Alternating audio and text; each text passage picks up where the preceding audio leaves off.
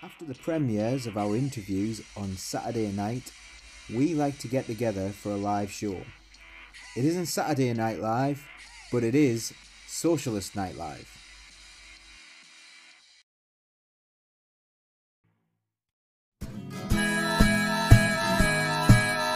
Keep the red flag flying here.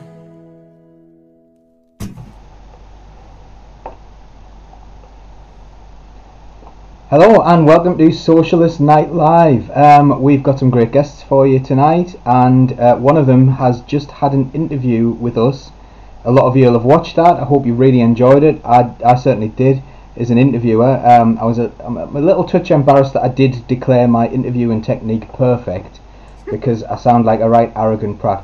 But the subject of the interview was absolutely outstanding. So we've got Paul. Hi, Paul.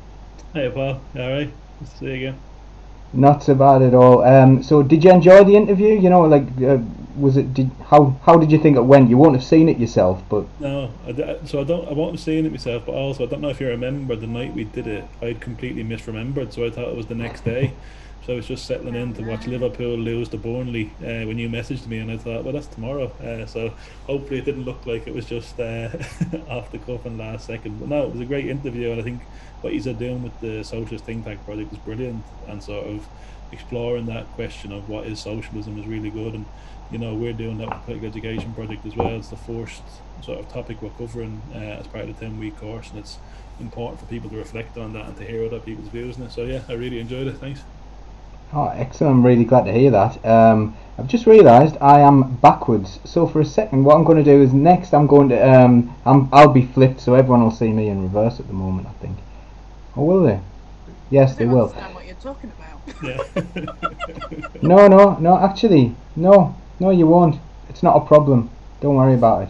So, what I'm going to come to next is I'm going to come to Laura Smith. Beloved of the left of the Labour Party, lost your seat last time around. Absolute travesty to have happened. How are you doing, Laura? I'm all right, yeah. See, I've had a similar problem that I thought what we were doing tonight, I thought that was last night. So between us, none of us get the right time. No. But we've all managed to come together this evening, eh? Managed somehow. Yeah. But yeah, no, I'm all right. I'm okay. Thank Excellent. You. Yeah, kind of. I am definitely backwards. I've realised this. I don't understand what that means, but as I explained, I've just so now something weird will have happened, and everyone who's watching will have seen my camera flip around, and all of a sudden I won't be backwards, but I'm now backwards to me. It's a really weird thing. So you know, yeah. Don't worry about it. Like I said to you before, I've just managed to break a world record, I reckon, by eating a Chinese in about 4 minutes. So there's a good chance that I could actually be sick. But it'll be the Chinese, really not to be. It'll be the Chinese, not the beer. We've set a few time records for getting through food, because if you didn't get through it, it was off the plate before you did. And we've also got James with us from Socialist Think Tank as well. Oh. Hi. Just going to give us a hello, because we've already introduced yourself.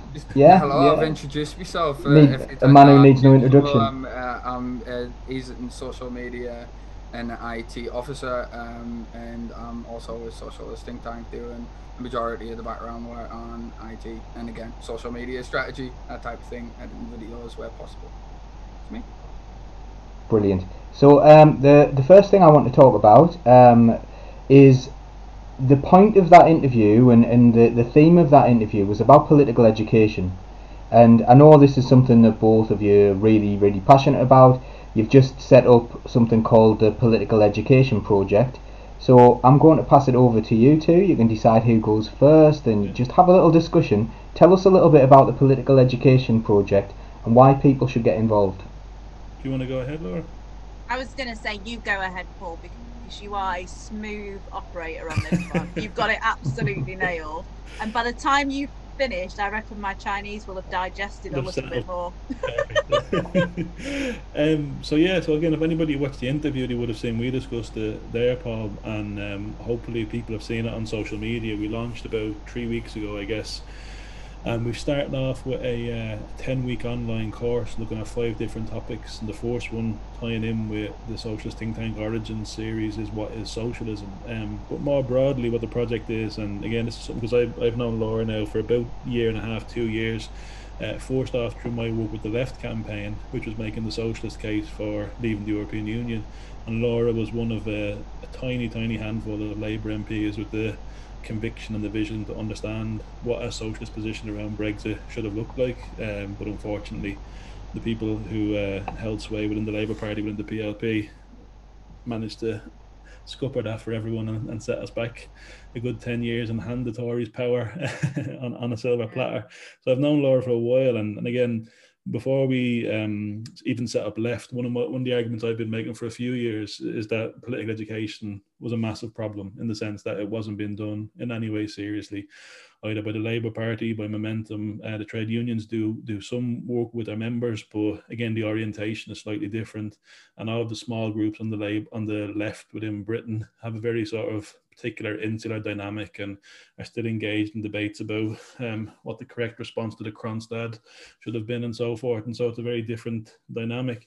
So I've been having these conversations with Laura and with other people for years. And then after the election in 2019 in Manchester, we decided, right, we would just start.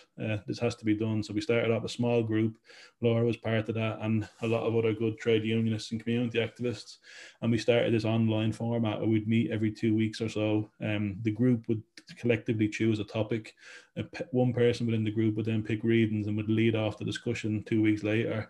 And we've just been developing it like that. Now, it's informed by a lot of stuff in the background. Politically, it's informed by the idea of working class self-emancipation and about empowering working class people to be able to take part in all the struggles that are central to our lives. And also what's called the Freirean sort of pedagogical approach. So based on the work of Brazilian educator Paulo Freire.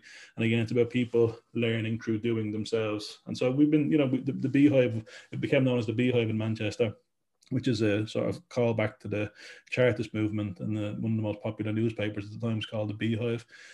And obviously the link of bees to Manchester. So we've been running that for about a year. It's going well, but again, it was clearly insufficient. And again, I think all of you are involved in Labour, so I can probably say things that you can't, but like the pivot of the Labour membership from someone like Jeremy Corbyn, who was a decent social democrat, to someone like Keir Starmer, who was a restoration centrist candidate, showed that within the Labour Party, there wasn't any serious political education. If people were actually duped, it's even worse than, than it looks. You know? So we just started doing the political education, but realised it needed to be done on a much grander scale.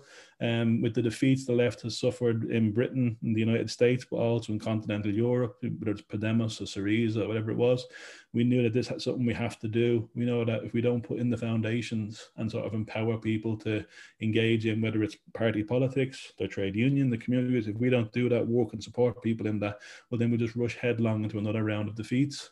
So we're hoping to support people. Again, our approach to it is, we're not coming to people with the answer. We're coming to people with a set of tools and a set of supports to try and help people do it themselves. We're very much influenced by the sort of maxim that the Black Panthers had, which was sort of each one, teach one. We see it with ourselves, actually. So I only met you, Paul, 2 or 3 weeks ago when we did the interview. But since we've launched the Political Education Project, Socialist Think Tank has taken the initiative and stepped in and done audio recordings of the readings that we're asking people to walk through. And we're seeing it. We know that people in the trade union branches are forming groups to do the reading. We know that people in tenants unions and other reading groups and so forth are getting together. So that's exactly what we were hoping to see. It's a first step. We need to do a lot more. We need to build up resources and capacity, but it's a first step in the right direction. I told you it was good. Yeah. So summed that up well, didn't they? Yeah. So just to touch on the point of the audio recordings and all the work what you've been doing with that at the moment. It really helps people like me. So I'm dyslexic, yeah. And I've struggled with like attention deficit disorder all my life, and it's really hard to concentrate, and especially when it's hours worth of reading. I just kind of focus on that, like maybe a couple of articles, that's perfectly fine. It just, when it does come, very time consuming. Like, I just some people just haven't got the time in the day, for example. So I think the audio format for me works perfectly well. I haven't really got time to read like a solidified book, hours worth of reading. I haven't got time for that. Yeah. But with it on audio, I can sit and be doing work, or I can sit and do exercise. I can be potting around the house doing housework while I've got the audio book on. Yeah. It's much easier and convenient for me. No, I mean, I think you're spot on there. And again, sorry, before Laura comes, just to say that we've also had people that have just gotten involved who have started, because me and Paul discussed this briefly, but people have started producing a glossary of terms that are perhaps unfamiliar. So again, I'm sort of somebody who's, when I was younger, I was kicked out of school, but once I got back in, I've been in sort of education now for about 20 odd years, and I sort of work in university, and I've read a lot of this stuff and I'm familiar with it, so the terms are familiar enough to me. And even then we had a discussion and we tried to go for the most accessible stuff we could find, and sort of, you know, stuff that was well written and open in that way. But even with that, absolutely, we're aware that people are coming at it with all different sorts of level of starting points and sort of different challenges and so forth. And so the audio recordings is brilliant. Another person and now a group of people taking the initiative with this glossary. And here's the thing is that, again, we have big ambitions for the project, and Laura can talk about it. We've got really big ambitions for what the project could do and the contribution it could make to rebuild an independent working class political education in Britain, Ireland, and further afield. But even if it does nothing else after the first 10-week course, the fact that we now have a library of audio recordings of really important texts, the fact that we now have this updated contemporary glossary of key terms, that'll be an immense resource for people going forward. Whatever else happens now, we're hoping to do an awful lot more, but we've already started off really strong. Sorry, Laura. Yeah, no, absolutely. I think it's, I agree with you as well, is about how we can make it as accessible as possible to as many people as possible. One thing that always people can't believe really when I tell them, because I'm really odd in that I was one of the few, well, I am odd anyway, but one of the few truly working class people to ever get into Parliament. You know, the first time I walked into Parliament was as a member of Parliament representing my hometowns. I'd never been there before. I'd only ever been to London a handful of times because, let's face it, it's expensive to go down. So it just wasn't something that was open or possible to me. And when I went in there, I thought to myself, God, I know I'm a good campaigner, and I know that I can speak to a crowd, and I know my politics, and I know I'm pure of heart, but I'm not going to be able to hold my own here with these people, because they've all been to posh universities and they've had loads of money spent on their education. And I kind of thought, oh my God, I'm going to be found out as being daft.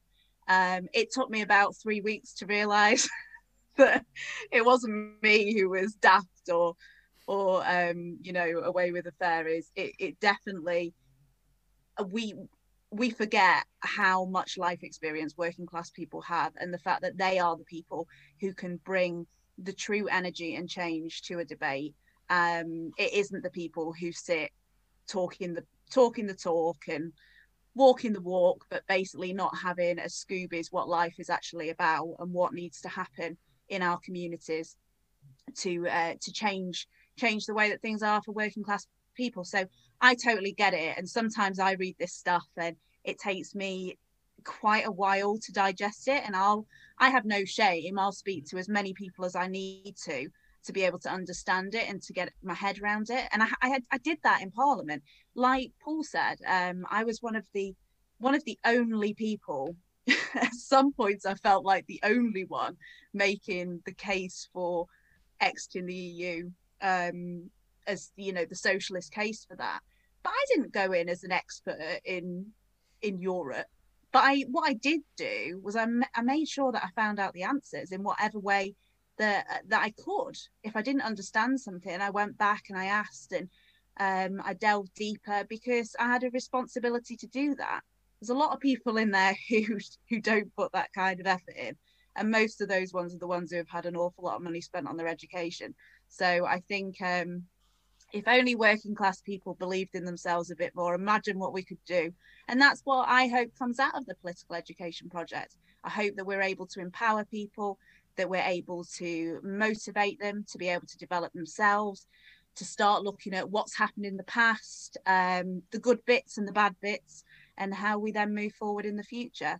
And I definitely think we can do it. But I think what we need to do, and what this is about, is we stop waiting for somebody else to deliver it. It didn't come in the Corbyn project.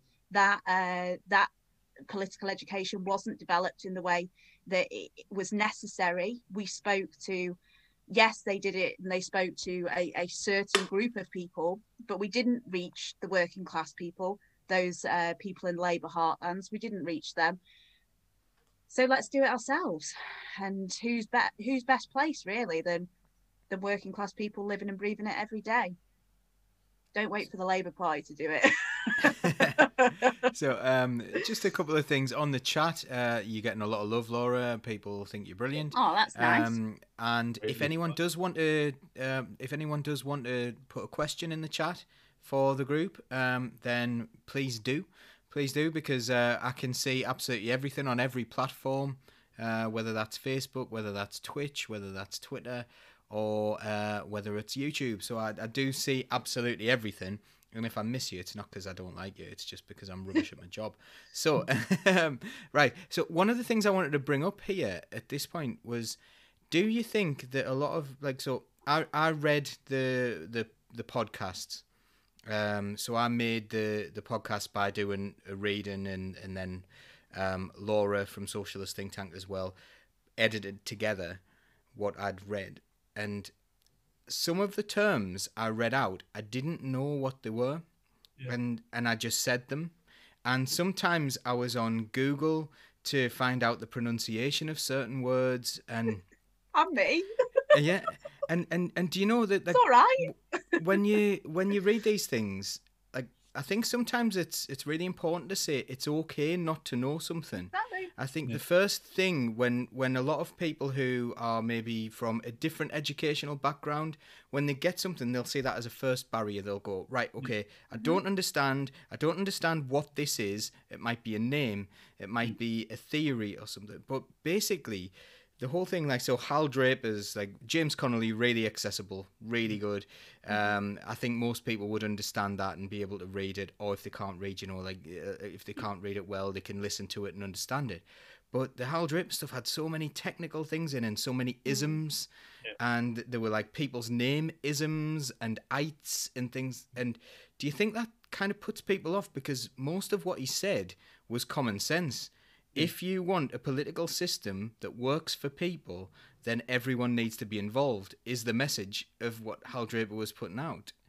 Is it not just because it was the language of the time? And obviously there is internal, like, language in the Labour Party where there is a lot of ites and isms, and there is a lot of that in politics. But that's just, it's like when you go into any profession, let's say, let's call it that. It just, for sake of argument, so and make an example, is when you go into, like, alchemical type of stuff, or the scientific world, there's a lot of patterns in the words, so you can categorize them essentially, and I think there's that's essentially what happens in politics, but obviously on a fundamental level of language and expression. I'm not as comfortable with that type of thing. I think that's more obviously the political education projects type of side, and that's where I think that'll come from, is the education that is doing now. So people like myself and the working class can kind of come into it slowly and methodically, and get introduced to these little words, because you're going to have to learn them, really, if you want to get more involved in the politics. Yeah, I think you're spot on with that, and that's what I was kind of going to say. If I look at my journey when I kind of first started getting involved in politics to where I am now, the amount that I have learned along the way is massive. I didn't have that knowledge at the start of it, and that's the same with anybody when they go on an educational journey. So I think it's totally fine to not know all of the terms, and necessarily kind of, you can read, I read some stuff and then I come out of it none the wiser until maybe we go into the discussion, and then I can kind of pick it apart. But I think my advice would be, it's fine if you find yourself Googling it, you have an interest in learning and knowing. You're not expected to know this stuff at the start. I certainly haven't. And the first time I went on, because I'd known Paul for a while, like I said, but the first time I went on the meeting, I kind of was dead honest and said, oh my gosh, I don't really understand what you're talking about. And I thought I was fairly politically educated. But you quickly catch on, you do. I think we're all a bit harsh on ourselves, aren't we? Mm. And it's, yeah, you do get there with it.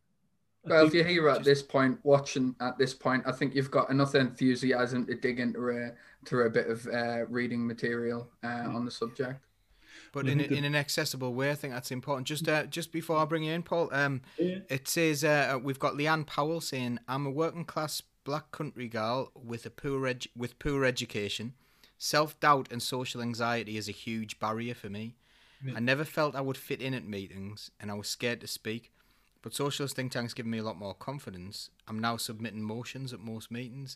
I'd only read the first couple of sentences. I didn't do that to blow Socialist Think Tank's trumpet. But what it is it's important for people to be able to feel that confidence.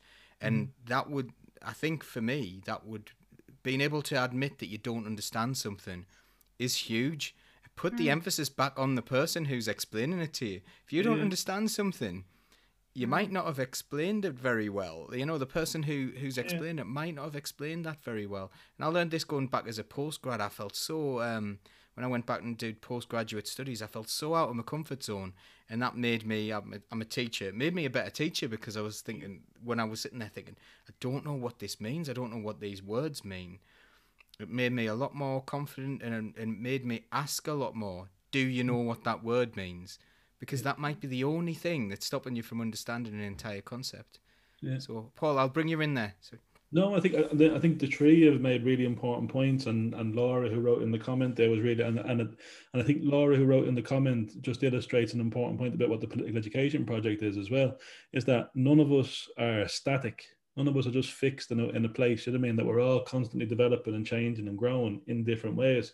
And education is part of that. So when I was young, when I was in primary school, I was in sort of remedial class because I couldn't read that well and couldn't, numerically wasn't that good. When I went to secondary school, I was in the second lowest of the four classes we had. Because it didn't, you know, I had behavioural issues and everything else. I got kicked out of school and then I went back in and I had a passion for history, and that sort of changed how I approached education. But then over time, it was a process. Now, the thing is so we don't just give people the readings, we post a video as well. And the video is important because, again, that's precisely us saying to people in lots of different ways, here's the structure, here's what we think is important, but you decide what you think is important, but also don't worry about it. If you don't get it all first time, don't worry about it. If you can't get all the reading done first time, don't worry about it. I do think that the reading or listening, depending on people's own needs, is important because we had this discussion in the Political Education Project. And again, it's about that empowering people. So again, part of the problem, as Laura mentioned, if we take one aspect of politics, which is sort of Westminster and electoralism, the political sort of class, such as it is made up of people of a particular class background. So upper class, middle class, who've all been educated broadly in the same way, who all have more than enough confidence to make up for their actual ability, and who all swan around talking with all this jargon and all this language. And the thing is we have to empower working class people so that you can just pin them down and go, well, that's nonsense. This idea you're talking about how the state works and how the legislation works and how law reform might work, or how the economy works, that's all nonsense. None of that's true, and I'll tell you why, and I'll explain it to you, and you won't bamboozle me, and you won't sort of sidetrack me by trying to invoke some new terms because I'm up to speed on this. So that is important. And again, Connolly, I think, is really important stuff for me. And again, I've spent years doing this, and I have many gripes with the political left, the existing left, as it were, in Britain and elsewhere, because again, there's been a series of processes over the last 40 years where the particular class composition of a lot of left groups is sort of D class A middle class people who are in there trying to show off to each other about which version of Marx they've read in the original French and whatever else, and who knows this and who knows that. And the whole point is to break that down. And this is why Connolly's so important. Connolly left school at 11 or 12, lied about his age to join the British Army, and then became a Marxist, a trade unionist and socialist, and understood the ideas of Marx more acutely and more clearly than very many people that have dozens of PhDs in this stuff. So it's important for us to empower our people. And by our people, I mean the working class and its full sort of richness and complexity. So the reading part is important, but it's also something that, again, we launched the project with a set of ideas and talking about how you relate it and how someone explains it. Again, if you can't explain something clearly, it's because you don't understand it yourself. And usually a lot of people are bullshitting around this. They're blagging it. They're going, oh, well, proletarian revolution is, but they haven't got a clue. You know what I mean? They're just sort of, they've read a couple of books. They've got half an idea, but they're not fully sure. And we've said, and we've been having discussions, because before we launched this, we had the Beehive in Manchester, but we were also discussing this project for about 6 or 7 months before we launched it. And the people, some of the people involved in this, so our comrades in Trademark in Belfast, have been doing political education with trade unions and community groups for years. And the point we made was the people that we have doing this, which includes Laura and me, Sasha, Joe and a few others, have to be the sort of people that can go into the local pub with their friends, sit down and have a pint, and within about 10 minutes have people convinced of the need to abolish private property without having to get into any jargon or anything like that, but to be able to have that conversation. You know, if you can have read every volume of Capital and you can have read all of Marx's letters and everything else, but unless you can actually convey that to people in a way that's tangible to their life, it means nothing. So we're aware of that. We'll keep under review how we deliver the course. We'll keep under review the reading we do. So in the next session, which is going to be on capitalist crisis, we're going to take a slightly different approach. Rather than giving people existing readings, Joe and Sean, who are leading that session, are going to draft something themselves. So we'll see if people find that more accessible. We might look at that as a different model as we go forward. But again, we've had these discussions and we sort of agreed initially that it's important to get people to read this, again, because of it's important for people to understand the history and traditions of working class movements as well. So again, understanding who James Connolly was, understanding the Chartists, understanding the tradition in Britain and Wales, the miners' libraries across Lancashire, the workers' institutes and everything else, understanding that and understanding how this has always been a central part for working class people, and reclaiming that is a part of what we're trying to do as well. We're in County Durham here. Me and James are both in County Durham, and Socialist Think Tank is born out of County Durham. We've got James Connolly in the background there. I've got a picture of him just there, and he is on miners' banners. He's on miners' banners, and you know we've got Lennon's on miners' banners. Just to say, sorry, Paul, when Connolly was executed, British Labour Party MPs in Parliament cheered. The miners didn't. The miners wouldn't have cheered, but the Labour Party MPs at the time cheered when Connolly was executed. But the working class in Durham, in Birmingham and elsewhere, they knew Connolly. They recognised Connolly. Yeah, sorry. Yeah. No, it's a massive point to make that. And sometimes the more establishment kind of side of the Labour Party, and I'm learning more and more about this every day. I'm currently I do listen to audiobooks myself, which is one of the inspirations for thinking, actually, wouldn't an audiobook be an easy way for people to access this? And I'm listening to Clem Attlee's at the minute, and it's just like soul destroying in a way when you think about this movement that was like powered by working class people, and then these liberal people kind of like absorb themselves these establishment figures. And Clem Attlee, good prime minister, did good things, but like he was a self-declared socialist, and I would say he's way to the left of where Keir Starmer is, for example. But that's not saying much. But he wasn't really for a massive change in the system. He didn't want to change the system. He was quite happy with the establishment. He enjoyed the public school he went to. He enjoyed going to Oxford. He enjoyed all these different things that were to do with the British establishment. He thought that was what was important. And, when we lose that kind of feel for what working class people want within a movement, I think that's a really sad thing about the Labour Party. And I'm not 100% sure that the Labour Party has ever been, for a very, very long time, for the working class. It's supposed to be, but is it? I mean, I have to be fairly careful on this one. I've always seen the Labour Party as it can be a piece of the puzzle because of the system that we're in. And it can be an important piece of the puzzle. See, I can't even speak. The puzzle. But yeah, I think the most important thing is building grassroots power, building power within the working classes, campaigning, organising, educating around the things that will change people's lives, and then politicians hopefully will listen. But I can tell you right now, if we're to leave it to the people who are elected Labour Party politicians to make the changes that communities like mine need, it's not going to happen. I mean, it hasn't happened, has it? So we just need to look at history. As I say, I remain hopeful that it can be a part of it in some way. And there are some great people who are working within the Labour Party. There's some decent politicians. I'll give a shout out to Ian Byrne, who's leading on the Right to Food campaign and achieving something with that, and is hopefully going to end up influencing national strategy and make it a lot easier for people to campaign around the changes that need to happen with universal credit, etc. My comrades in No Holding Back, Ian Lavery and John Trickett, there are decent people in there, but yeah, the power comes from the class and our communities, and that's where we need to concentrate, in my opinion. And to be honest, Paul's taught me an awful lot about this. It's probably best just not to waste that much energy and time kind of concerning ourselves with it in the internal battles within the Labour Party, and just see it for what it is, the positives and the negatives. I choose to remain in it. I can see a benefit for that still, but I respect people who have had enough of it at the same time. I think because we have discussed this, as Laura said, and not just sort of the two of us have discussed it, but also within the Beehive, because a lot of the people involved in the Manchester Political Education Project were people who had been very active in Labour during the Corbyn period, and we put a lot of time and energy into it and then left after the election, and some still hung in there as well. My own view of it, so there's a guy called Theodore Rothstein who wrote a fantastic book, which everybody should read if they can, which is called From Chartism to Labourism.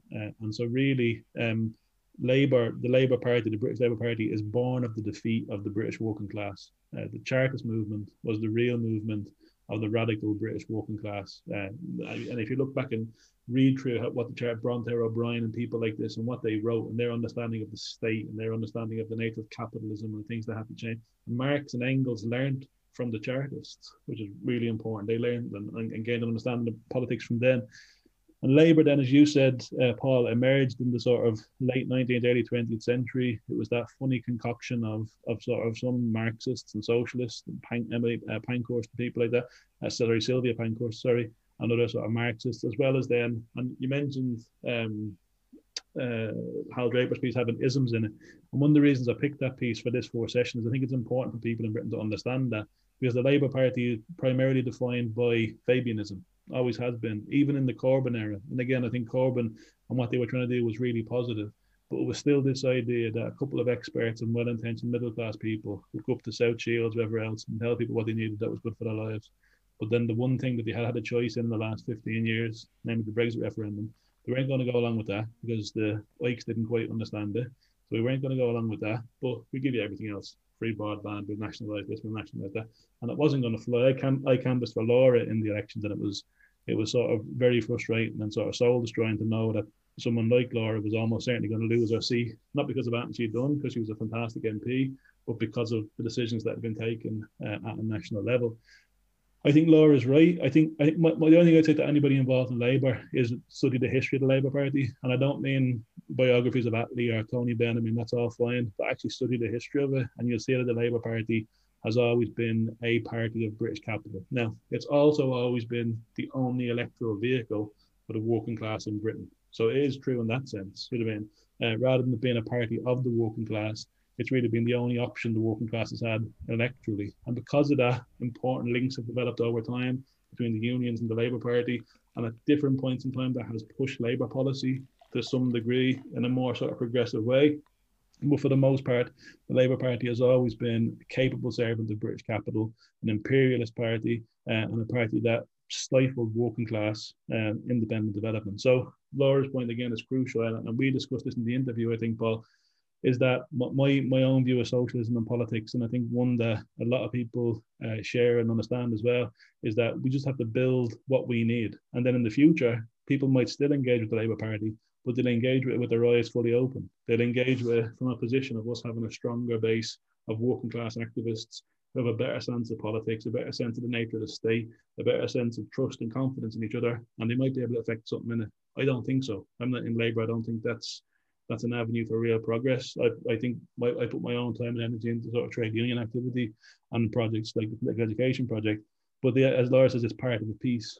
Although it's interesting because you mentioned Connolly already, but it was common sense to Marxists and socialists of Connolly's generation that electoral politics wasn't the be-all and the end-all. It was actually just incidental. So Connolly had this expression that the fight for control of the political state isn't the real battle, it's just the echo of the battle.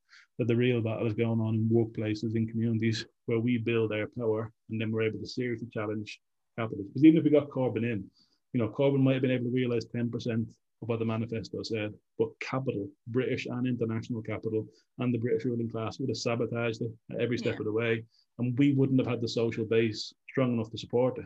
The Corbyn probably would have been toppled within a year or two, and someone else would have come in, whether it was Starmer. And also, Paul, just not the political education to be able to deal with it in any way, shape or form. You know, there was such a lack of understanding of how the media worked and would work, such a lack of understanding around the European Union and what that would mean for delivering proper socialism in this country. But that's where it comes down to. People's definitions of socialism are very different, aren't they?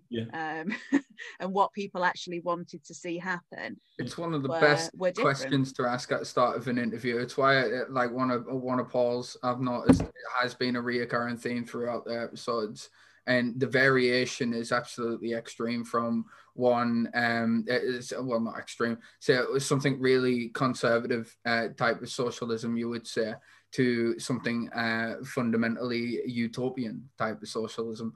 Like you said, it was in the Draper stuff for the two different worlds. Anyway. Yeah, no, 100%. I mean, it's such an important discussion to have, though, as well, because, again, people talk about Labour being a broad church, right, which is a very healthy euphemism for me, and the right more or less doing whatever they want and the left trying to hold the whole thing together. That's effectively the history of Labour, you know what I mean? The only people who believe in unity in the Labour Party are the left. The right don't care less. They'll burn the whole thing down happily, because they understand their class interest and their class politics, and they'd quite happily shift over to the Lib Dems or whatever else in due course. But yeah, it's important for us to have that conversation, because whatever other political projects emerge in the future, we're going to need a massive movement around unemployed workers. We're going to have bigger movements around tenants' rights. We're going to certainly have to build another anti-austerity movement. We're going to have to build all of these things, and quite likely stronger anti-war movement going forward. But it's important that we're having these conversations. It's all well and good saying, okay, we'll jump on the same protest together, but we have to clarify what we mean politically, because then we have to know what we're trying to achieve, and then we can make decisions about who would you vote for in this context, and who would you support, and what platform should they pursue. But you have to clarify these ideas and have a shared understanding of it. We've had a real jump in viewers, so either, like, you know, the bots from the Labour Party are out to get us, or we're engaging people. They'll all be watching, really saying, "Is there anything we can suspend her on?" Desperate. Can we get Smith? Can we get her? And then they can put a big cross through my face.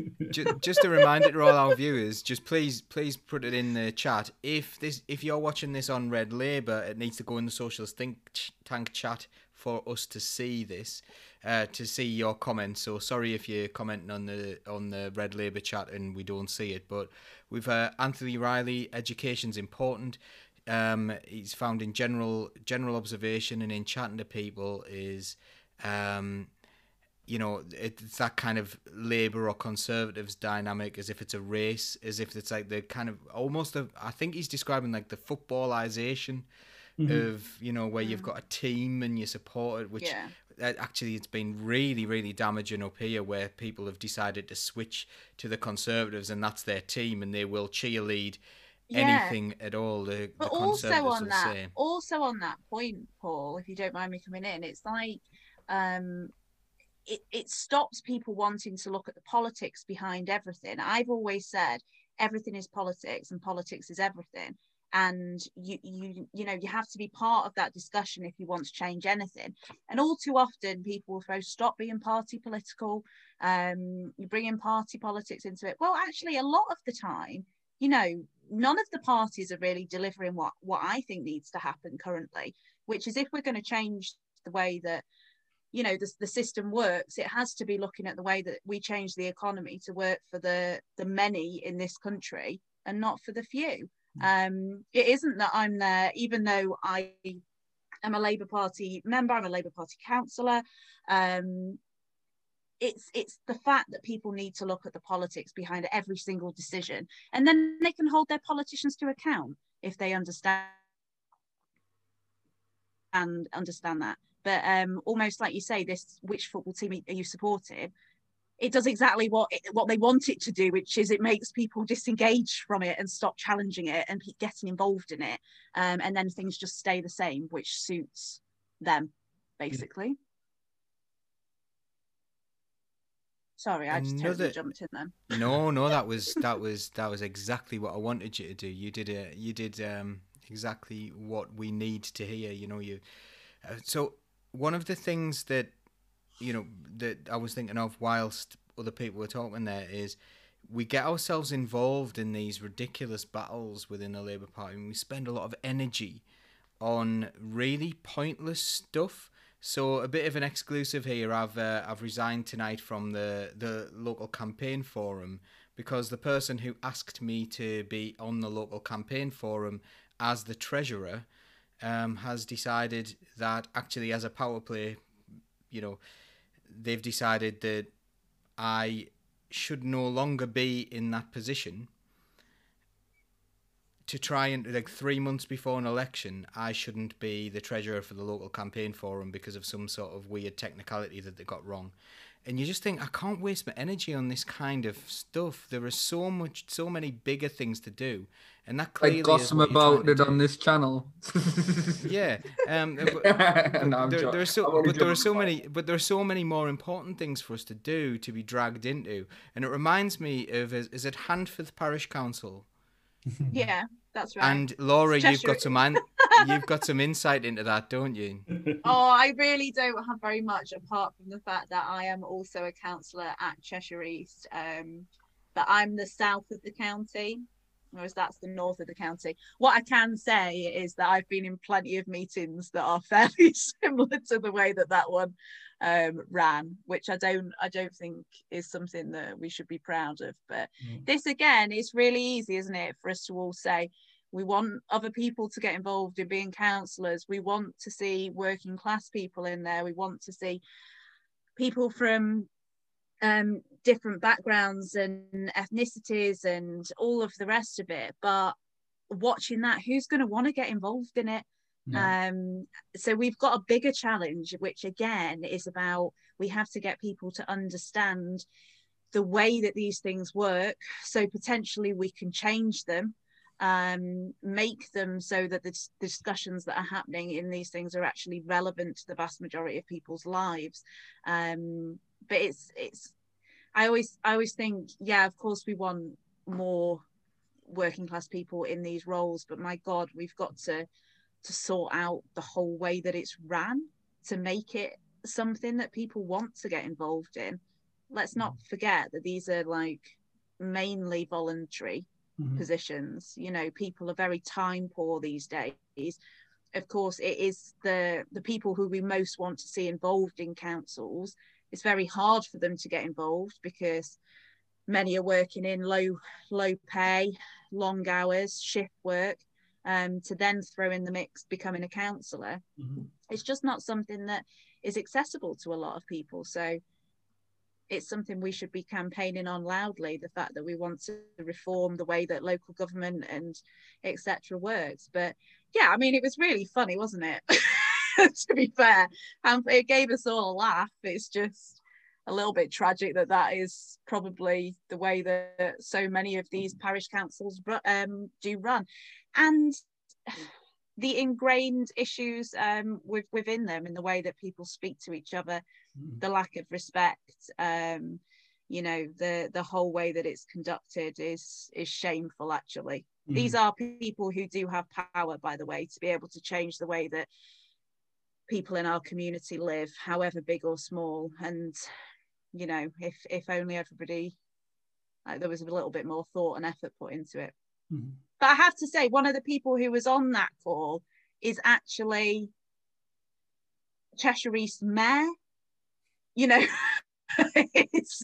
which is to me it's ludicrous we even have these mayors.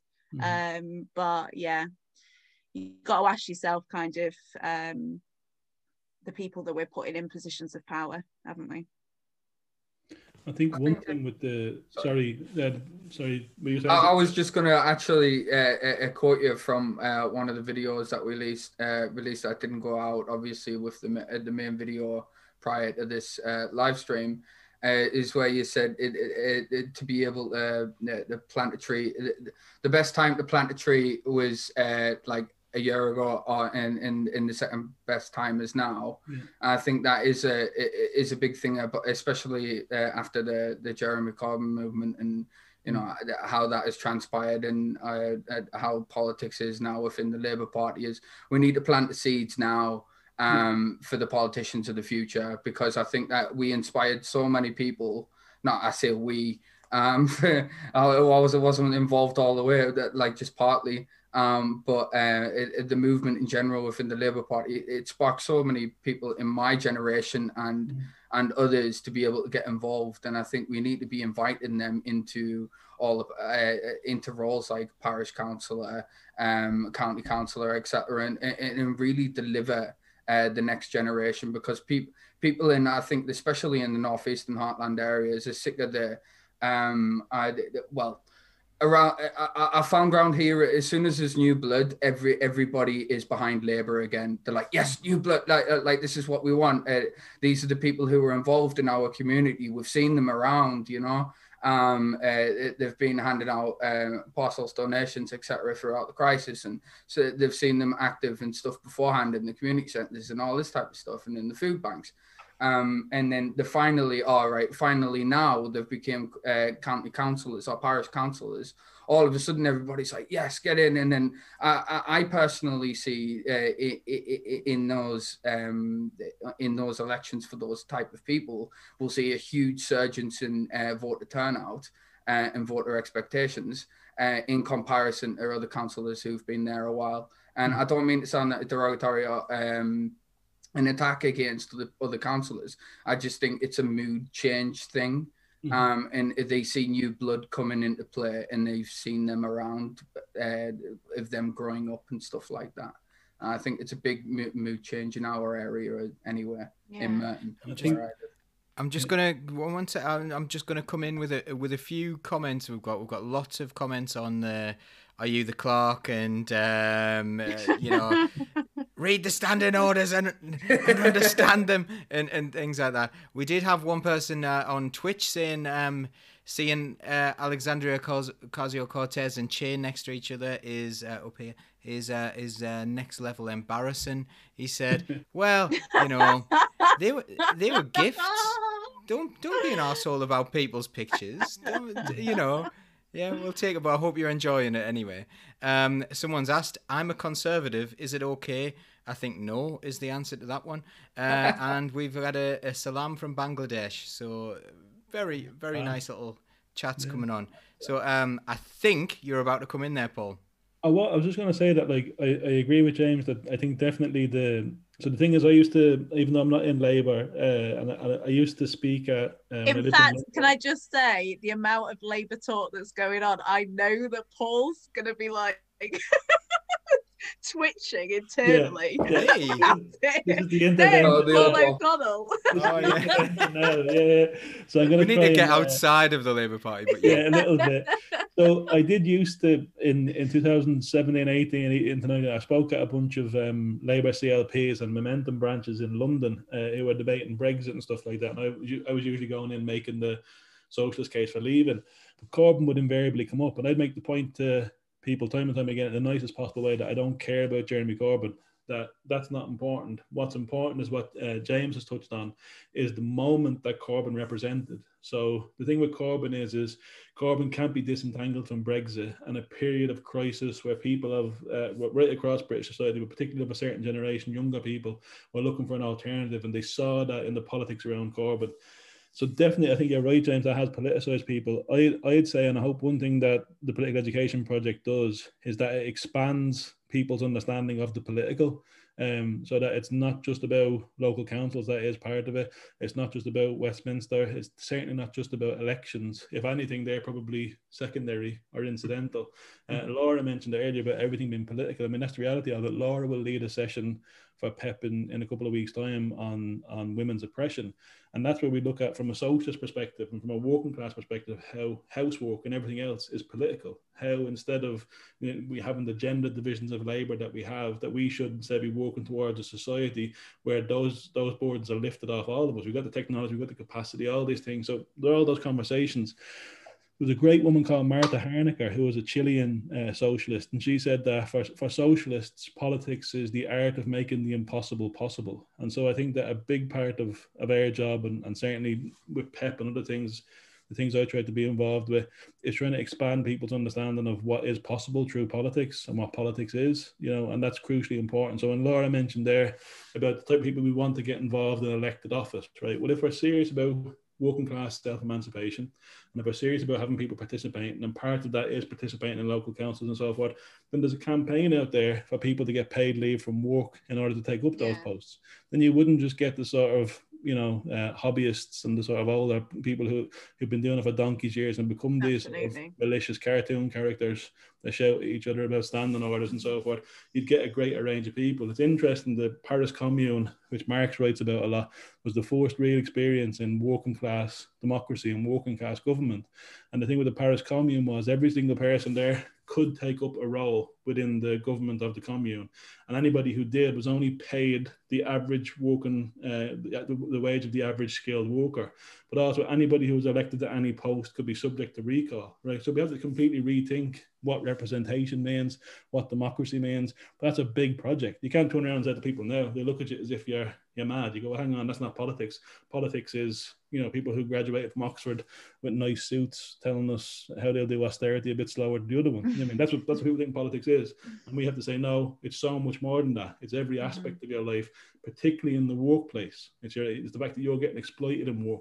It's the fact that you're constantly in conflict with your employer, and that we have to win that conflict as a class, and we can only do it as a class. So yeah, I agree that people have been politicised by the Corbyn period.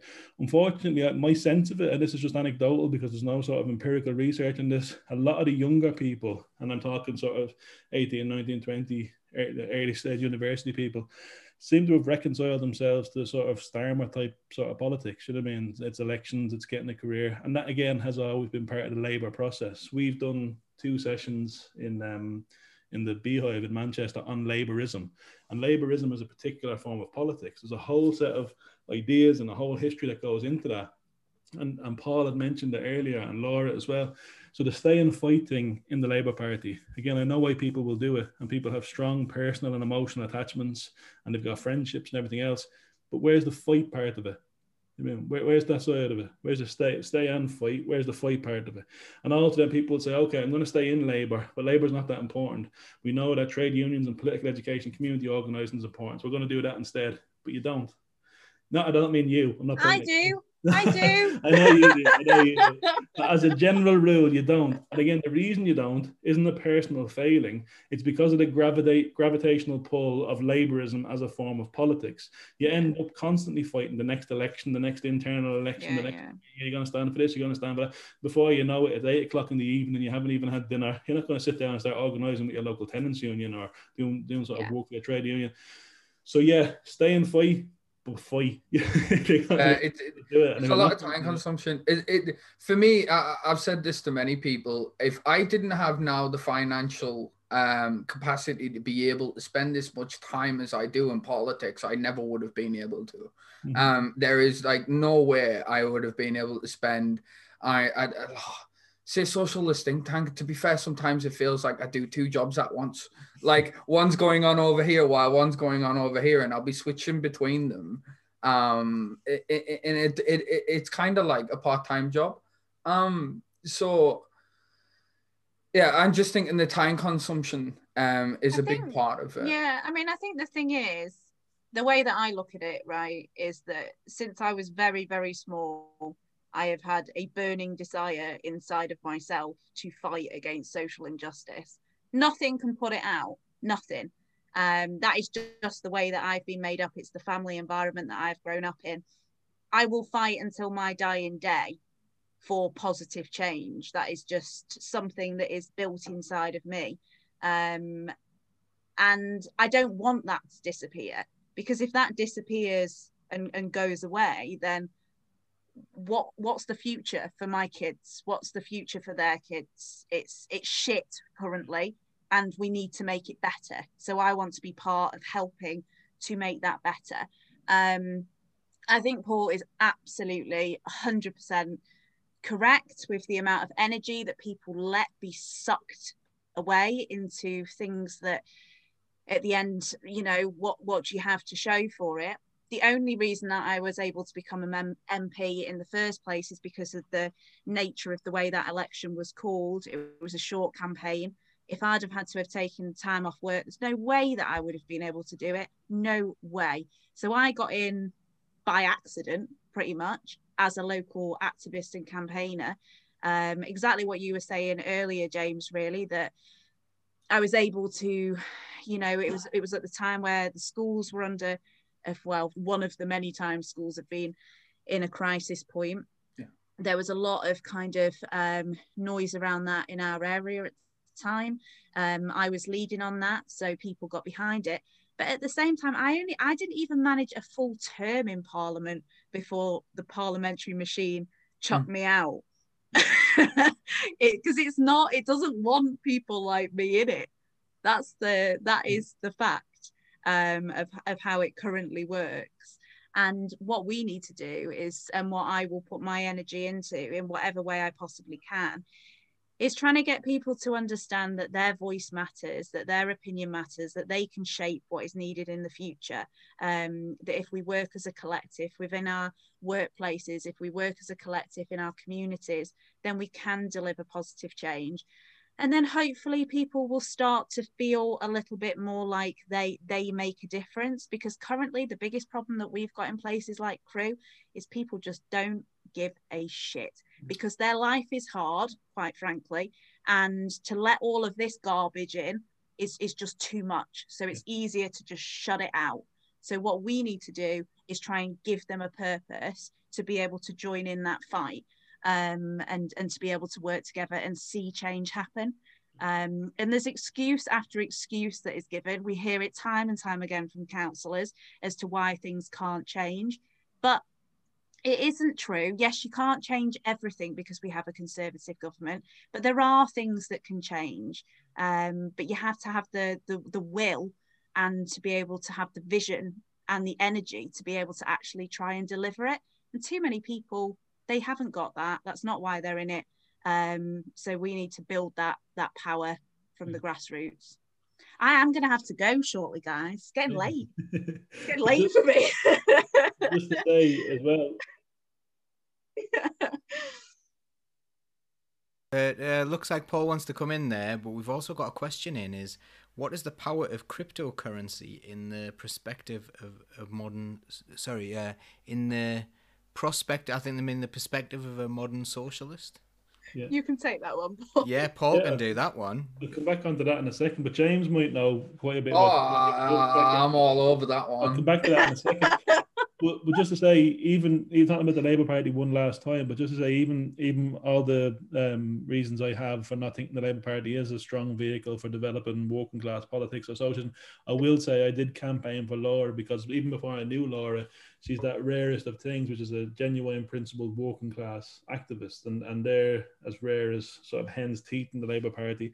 And it was a real loss for her class when Laura lost her seat. And it was a loss for the people of Crewe, massively so. On cryptocurrency, I mean, it's a good question. I think it's impossible to do justice to it in a sort of brief comment.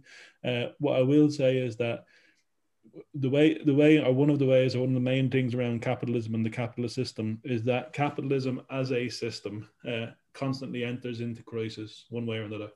And the main motor force driving capitalism is the exploitation of labor and the pursuit of profits, and the pursuit of profits as quickly as possible and new avenues of profits. And in the last 30 years, this has led to what's known as the financialization of capitalism. Again, I don't want to sort of because this is a short Saturday night thing and people have had a beer, so nobody wants to hear all this, but Kostas Not at all. I'm loving it. Kostas Lapavitsas has done really good work on this, and lots of other people have. Thing with cryptocurrencies and that they're an interest in technological innovation. They will fuel bubbles within the capitalist system short term, but they won't fundamentally change social relations within capitalism. Now, in a post-capitalist society, what form of currency and so what we have, we won't know. There's an expression that Lenin had, which was that trying to explain what a communist society would look like to somebody living today would be like trying to teach higher order mathematics to a chimpanzee. And this goes back to the question we had earlier about reading and education and so forth. The whole point is that we change through our activities, through the things we do in life. We learn different things, we transform. Ideas that we take for granted suddenly become sort of obsolete and old-fashioned and so forth. So if we go through a prolonged period of social transformation and change the relationships, if we get to a world where people don't have to get up every day and go out and sell themselves in order to survive, if we get to a world like that, then everything will change. Our understandings of what sort of intimate relationships should look like, of how childcare takes place, of what estate is, of what money is, all this would change. And cryptocurrency would be a weird sort of mid-early 24th century hype that makes no sense anymore. I'm sorry, that's the best answer I can give because it's a... I can elaborate a little bit on the cryptocurrency. So yeah. Fundamentally all it is right, it's like you say, is if you go down to the basics of it, right? When you want on about currency is based off the trade and exertion of one's labor, right? And I think that's exactly the same as what happens in cryptocurrency, but instead the exchange, instead of the individual, it ends up being some electric or some type of energy in that format. So it's generated by burning bloody fossil fuels, or it's generated through nuclear power plants, whatever. It's burned through energy. And the same expenditure is exactly the same expenditure. What happens is when you exert energy is when you're putting it into labor.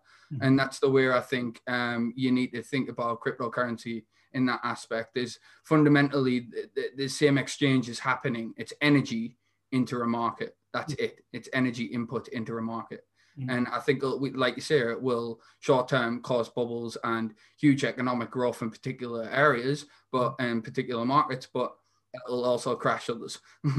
It's so volatile. I don't think it's the future. There's too much exertion to be able to verify the contracts, to be able to, because there's a lot of computational power to be able to go through the chain of contracts to be able to verify each other for all the Bitcoins and Ether or whatever type of cryptocurrency you're talking about. So I don't really want to go into it much further. Like I say, it is a Saturday at like 10 at night. I don't want to be talking about cryptocurrencies, to be honest with you. And the one last thing I would say about it, like any technological advance, if we had a society which was governed on the basis of democratic decision-making about what people need, well, then the technology around cryptocurrency could be valuable because it could allow you to make much quicker decisions about allocation and what's needed, where within the economy and so on. So it could be useful.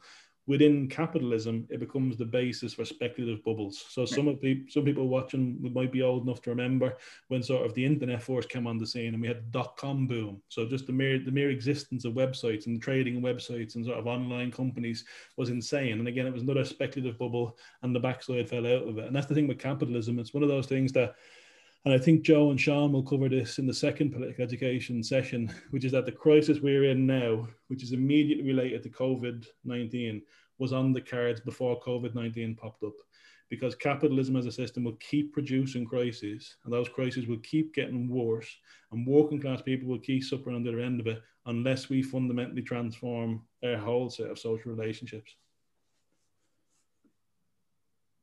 Yeah. At this point, and I know Laura, you're getting tired, aren't you?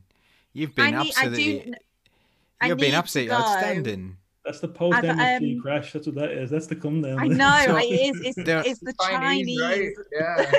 it is. It's the post-MSG crash.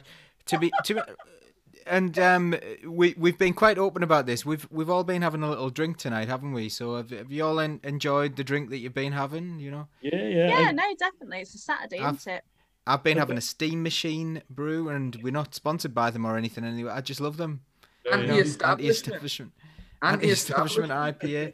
But yeah, I'm really like and I'm letting the side down with a glass of Pinot Grigio then. no, that's great. Just, but written across my head. Nothing too good for the working class. I mean, that's it. Yeah, I mean let's it. Not. I'm not. It was about £5.25 for. So that's good. No, that's the we've got a one-year. The mid price. Yeah, we One of the first times I ever drank wine years ago was with a bunch of Basque people, and I drank a thing called Calimucho, which is where you get the cheapest red wine you can get and mix it with Coke. And I drank it 4 liters of it. It was amazing.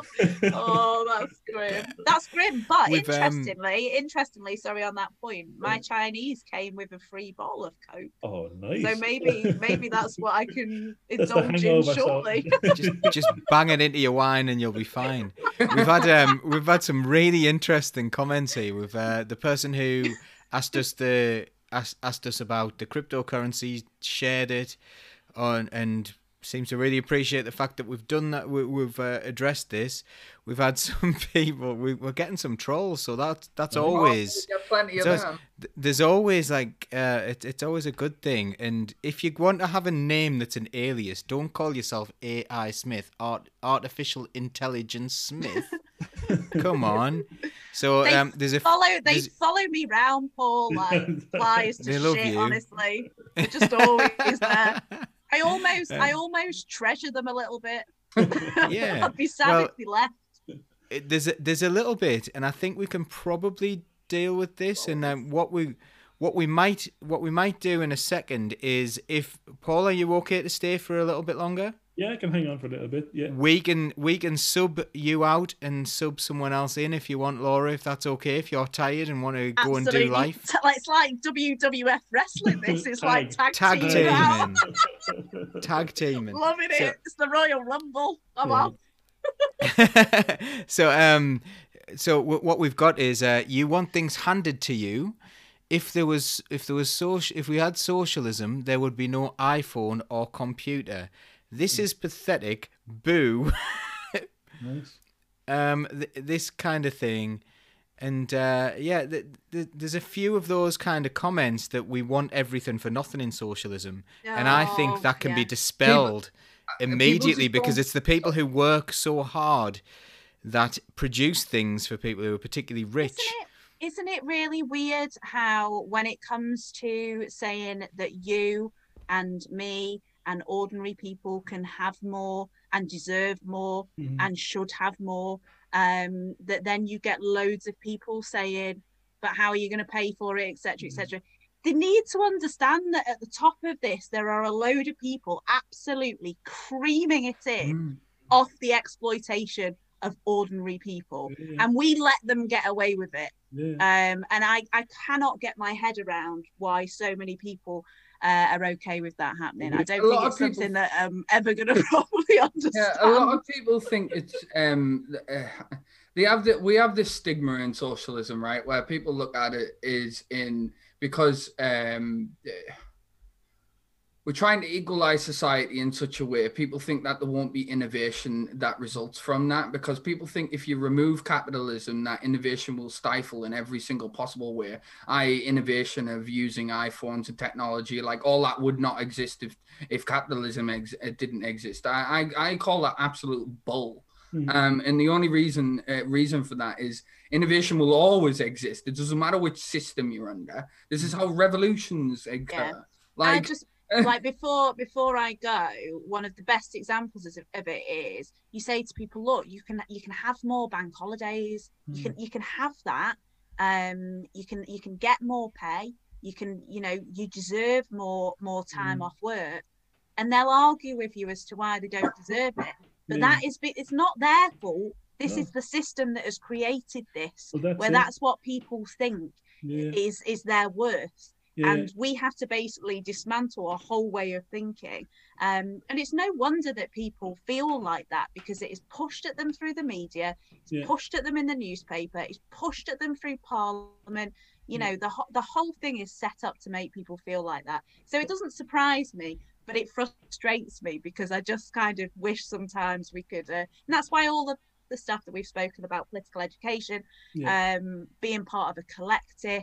You can see what's happened. I'm Unite national political officer, what's happened with regards to Barn-Oldswick and the Rolls-Royce dispute. That is a whole community standing together, demanding more, demanding that this doesn't happen. And they won it. And they didn't just win it, they absolutely smashed it. Yeah. And more communities could do that. But I am going to have to go. I'm going to leave you with the trolls. I bet they all leave now that I'm going. No, but you, again, Laura hit the nail on the head there about the importance of political education and how this shows it. Because again, we have done in the Beehive already, we've done sessions on historical materialism, we've done sessions on ideology in the media and stuff like that. But we have to do this work with people. And again, it's not a case of the whole thing where ideas is that it's not just people, whether it's racism, whether it's sexism, whether it's the idea that capitalism is natural and you only get innovation under capitalism. These aren't things that spontaneously appear in people's minds. There are social relationships and histories that embed these ideas in people's minds. And we have to build movements that sort of counteract that. And Laura mentioned the point there about, you know, people saying you can say to people you can have more bank holidays. Well, James Connolly, who we've mentioned a half dozen times, he used to sort of ridicule this, but in a powerful slogan. He said, we're being very modest. He said, we only want the earth. Right. And again, as a class, working class people produce everything of value in the world. Nothing moves. If we go on, which is why the start of the pandemic, when people stayed home from work, is why business and the right wing were so militant to try and get people back out to work, even though it wasn't wise from a public health perspective, because when workers aren't working, the whole thing comes to a standstill. So without workers, it doesn't happen. And what socialism then is about democratically and fairly putting the control of production under democratic control. And to go back to James's point about innovation, look at the pandemic. We had a few years back about 400 different companies making fidget spinners. When a global pandemic hits this country and a health crisis hits this country, we can't get doctors and nurses the PPE they need. I mean, we've got 800 different sorts of TVs you can get. There's all sorts of different, you know, designer clothes and everything else. This goes back, and we might get to this, not in the first 10-week course of the Political Education Project, but at a later point, it goes back to a distinction between what's known as use value and exchange value. So you make things, and when you make something, it has a use value. So a hat is useful because it can keep your head warm or it looks good. But under capitalism, things aren't produced for their usefulness. Under capitalism, things are produced for their exchange value. Things are produced so they can be sold for a profit for the person that owns the factory. And in terms of iPhones and so forth, again, you don't have that without workers. Elon Musk hasn't made that in his life. You know what I mean? He's inherited wealth from his family. He's used that then and all sorts of connections to exploit that going forward. But he's never invented anything, never produced anything of value. It's the workers who've done it. And socialism is about making sure that those who produce are the ones who benefit and the ones who make the democratic decisions about what society does. So again, you will get these trolls, but that's again part of the ideological apparatus that sustains capitalism, and the Political Education Project is about challenging that. I don't know if we discussed this part in the interview, but there's a quotation that's wrongly attributed to Steinbeck, which is that the reason that there hasn't been a revolution in America is because there are no poor people, they're only temporarily embarrassed millionaires. And these sort of people who come on, who are probably earning about 20 grand a year and want to defend capitalism and the right of Elon Musk to make billions, are in that camp. They think that one day they'll be Elon Musk, but they won't be. And the grandkids won't be, and the great-great-grandkids won't be. If anything, with the trajectory capitalism's on, things will get worse for them. Brilliant. Well, what we're going to do now is we will take a break. We will say goodbye to Laura because she has been absolutely fantastic. Toto has sent his love. Someone who we've had on Socialist Think Tank to do one of the 12 Days of Solidarity. Absolutely brilliant, solid socialist, really good guy. So he says, bye Laura, love you.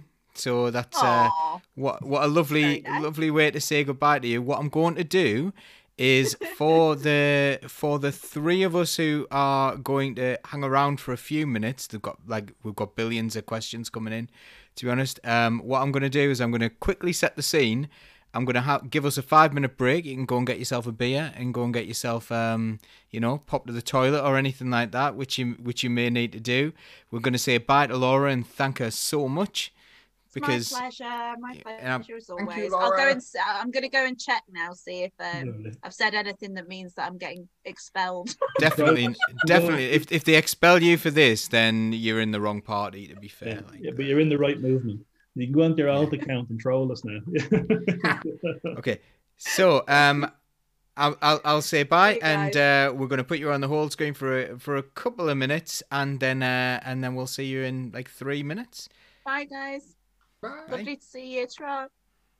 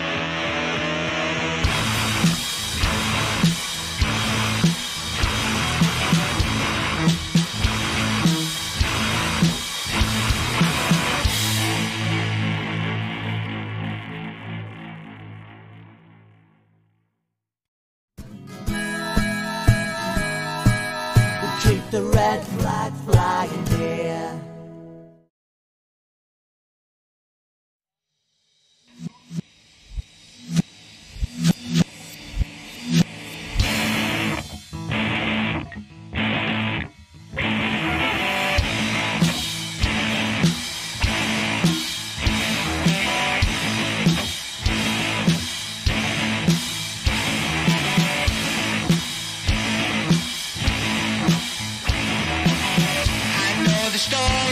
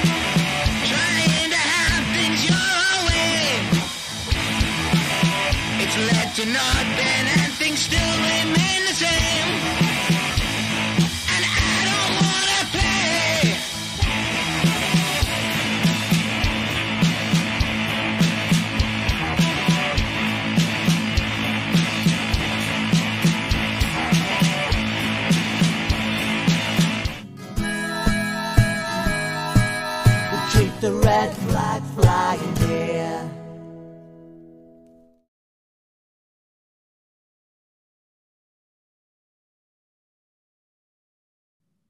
Hi, I think that's us back. So let us know in the comments whether we're back or not, and you know, give us some questions.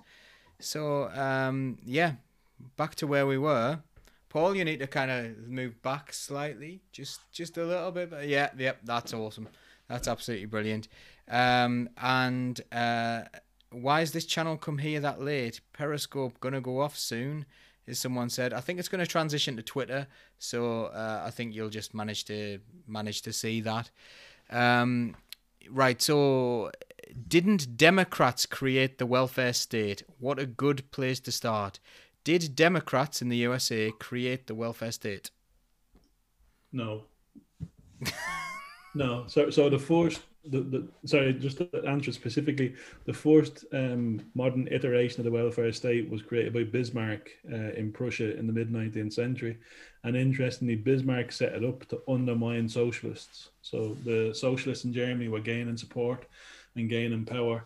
So Bismarck introduced the forced examples of what we'd call the welfare state, so sick pay and various other things to try and take support away from the socialists. And then after World War II, or just before, in and around, in the interwar period, FDR in the US did his For Freedom speech, which is the basis in some respects for the limited welfare state they developed in the US. Well, post-World War II, right across Europe, you had much more advanced welfare states in Scandinavia based on the Meidner Plan and other things, in Britain, which developed the NHS, and elsewhere. But not, so no, the short answer is no. At least it was qualified as well with a, reason of, no, did they invent it? What do you... Like that, it's kind of an. This is again emphasizing the need for political education, isn't it? Because if you don't have political education, then how can you know that? That is not a stupid question, is it? No, it's a good question. And I think that people who ask questions like that and so didn't, like, you know, the NHS, for example. There's a lot of confusion around that, and I think people were very taken in. Like, so certainly near me, people were saying who invented the NHS? Mm-hmm. Was it the Beveridge report? Now Beveridge was a liberal, wasn't he? Mm-hmm. Is that right? So he was a Liberal Party person, and people saying, "Oh, it had cross-party support, etc." You know, is that true? But they didn't vote it down like about 40 times before it passed, though, did it? The Conservatives did. They never mentioned that part, though, did they? But they claim it was this cross-party consensus that appeared after World War II. And I suppose, to an extent, there is some truth in that, I guess, but not... But it's like even the question about the Democrats. So there is some truth in it. It depends on who you read. So there's a guy called Kaz Sunstein, who's a professor of law in Yale, I think now, or Harvard, and he's written a book about the origins of social rights, and he gives FDR a much more prominent place in that. And FDR, of course, was a sort of a US president. So you could interpret it that way, but historically, that's not accurate. There's a guy called Asbjørn Wall, who's a Norwegian trade unionist, who's excellent. He's written a great book called The Rise and Fall of the Welfare State, and he gives a much richer historical account for anybody who's interested in it. In terms of the NHS, I mean, it's one of the things we'll try and do with the Political Education Project, because, you know, even before Corbyn came along, or maybe around the same time, Ken Loach did that film, The Spirit of 45, and trying to sort of do this sort of nostalgic, well, look, we built the NHS, so we could do that again. And I think it's something that's important for people to understand, which is that there are historically specific circumstances that produced the NHS which don't exist today.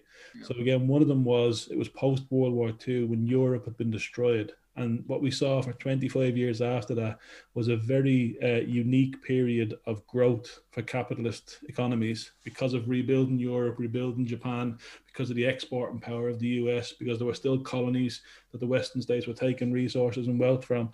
And there was that very brief period where the capitalist class made concessions to a relatively strong working class. You had all these soldiers coming back from war who joined their unions, who made certain demands. And that was a very brief moment in the history of capitalism. It lasted about 25 years. And once the oil shock happened and the crisis of capitalism started in the late 60s, early 70s, then we saw the emergence of neoliberalism to tear all that up and restore the status quo. And that's where we are now. We're in a situation now where the limited gains that our class made after World War II have been torn to shreds. Trade union membership is half what it was here in the 70s. Trade union militancy has been in decline. Things like the Political Education Project are stepping in as a sort of drop in the ocean for the traditional institutions of working class organisation and political education that we lost. But we're going to have to go forward rather than looking back to what was achieved with the NHS. Sorry. Yeah, so I think what they were trying to, especially in the Jeremy Corbyn movement, what they were really trying to do with that was trying to spot a connection between the austerity measures that were being put into place to the desperate for the desperation and families that were feeling so torn up by exactly the deindustrialization of the areas, the Thatcher era, everything, or the accumulation of things that happened before that, including the Labour Party under Tony Blair and consecutive governments after that. They've destroyed the areas in such a way that they, in some respects, it has hit the consciousness of society in ways like the World War II. So I think that's what they were trying to emphasize on. And I think that wave is still occurring across Europe and not just the UK, where all of these austerity measures that have been put into place for all of Europe and beyond to combat the absolute bankruptcy of each nation to the capitalist system, then yeah, sorry. I think you're spot on. Yeah, bit of a rant. No, I think that's spot on. I think the one thing I'd say, just to sort of add to that as well, is that the thing about austerity is, because it's interesting in terms of the history, and again, it's one of the things that, as I said, hopefully with the Political Education Project we'll do. But the first real instances of austerity happened in the global south and sort of places like Chile, you know, after the overthrow of Pinochet, and they bring in this sort of shock doctrine of rolling back the state and privatizing everything. So that was, first of all, that was the West via the US and that exporting that initially. But then it comes full circle, and the sort of debt crisis that hits in 2008 means them pushing those policies in Western countries. Now, the big thing we have, and it's one of the problems as socialists and in trying to confront the rise of right-wing parties, is that there can be a nostalgia for what there was before, right? And so when we had relatively stable jobs here in Britain, relatively stable industries, whether that was in coal, whether it was in sort of textiles, whatever, that was a very specific historical moment. And there was lots of exclusion then. So women were treated very differently then. Non-white people were treated very differently then. You know, racism was a key part of what sustained that, and that's not a moral judgment on people, that's a descriptive reality of that.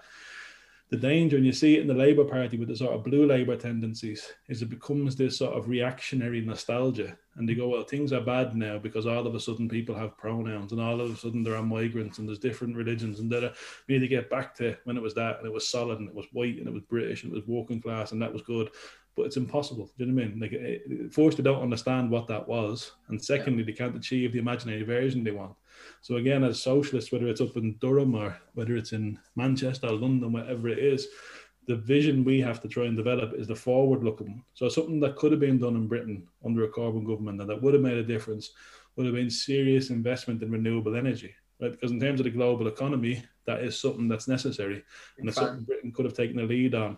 And they could have created thousands of apprenticeships and well-paid jobs that could last for the next 20, 30 years, and then built off the back of that. One of the big problems, and we discussed it in the interview with Paul, is that that was, again, very technocratic and very top-down. It didn't actually involve people. And because of that, that was part of the reason why it didn't capture the imagination, because people didn't feel like it belonged to them. Yeah, the whole overall strategy for the next industrial revolution, the green industrial revolution, the whole strategy behind that, I think, was fundamentally correct. Like the practice is in place for the things that they need to create. Like they need to be mining more lithium, they need to be creating more batteries, they need to be setting up like more recycling centers. You know, like the whole process around that is not just that. You still have to open more mines. You want to be mining more ore, you know, like there's a lot of industry built around that. There was a whole tactic. It's just how they conveyed that, in my opinion, which was overall flaw. So it's trying to, they have a strategy, but it did come top down. No matter what, it did come top down. It didn't come from the local, each individual area. What did you want? What more do you want in your area? Like in mine, I can see from the across the coast of Hartlepool, for example, all of the wind turbines, and we have them in inland, and we have a few solar farms, for example. What I would have loved is for that to be extended up the coastline, for example, just little things like that. And we already know there's a lot of geothermal energy still sucked underneath our feet due to the mines that have been left down there from the coal mining, the Industrial Revolution, the coal mining era. So what we can do is go down there and, you know, create some geothermal energy, and it's free heating for homes. Mm-hmm. Like we could be doing that type of stuff. The scientific research is all out there. It's just, it hasn't been actioned upon because it doesn't make money for people. It's just because that energy is free. They're like, how can we make some money off it before they even look at it? Yeah. And that's the problem. It's not coming from the people. It's coming from people from the top and outside interest. Yeah. I've got a few questions coming in from the chat. One is, can you recommend a book to read on the proper history of the Labour Party, please? I can't. I don't know one that's going to do it. It's the kind of an amalgamation, and you learn more and more from different books is my opinion, but I don't know if there's one definitive version that would really tell you a lot. And we've also got someone who's asking about the socialist movement in Bangladesh, Isakar, I think. I hope I'm getting the pronunciation right. Pronunciation is my big bugbear. I really worry about it. He says, I think, yeah, it's he. My opinion is my country's socialists have a big problem with their work ethic. Okay, so I don't know, Jay, but on the books about Labour, there's a book by Tony Cliff and Donnie Gluckstein called "The Marxist History of the Labour Party," which is worth a look. Bearing in mind these guys were in the SWP and they come out of a very particular perspective, but it is useful. I mentioned one earlier by Theodore Rothstein, which is From Chartism to Labourism, which is about the founding of the Labour Party in the early years. And there's some really good stuff. I can send links if you want, Paul, and Socialist Think Tank can share them. There was really good debates in the 80s, 60s, 70s and 80s on the Labour Party and Labourism. And it's one of those things we did with the Beehive in Manchester, because a lot of people had just come out of the Corbyn thing, and I sort of suggested this article from 1964, and it could have been written the day after the general election 2019. It was all the same things.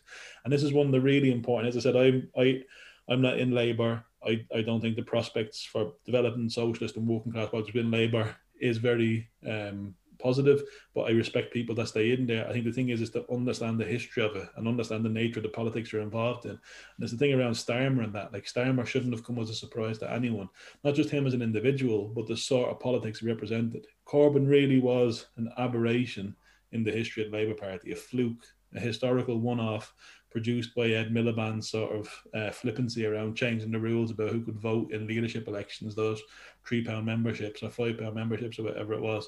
And then Corbyn just a quick one, or is it, was that arrogance around the, or was that something like Ed Miliband thought, yeah, this is a really good idea, and everyone around him went, yeah, that would be a really good idea, because they didn't think they thought everyone else thought like them as neoliberals. So there's a guy called Peter Mayer who's written a really good book called Ruling the Void, and this shows how in Western democracies over the last 40 years there's been a dual movement of electorates withdrawn from electoral politics and electoral parties withdrawn from the electorate, right? So, and again, he maps the evidence right across Western Europe and America and so forth, and shows this has been this is why the Brexit vote was so important. It was the single biggest democratic vote in British history, and that's why it was significant.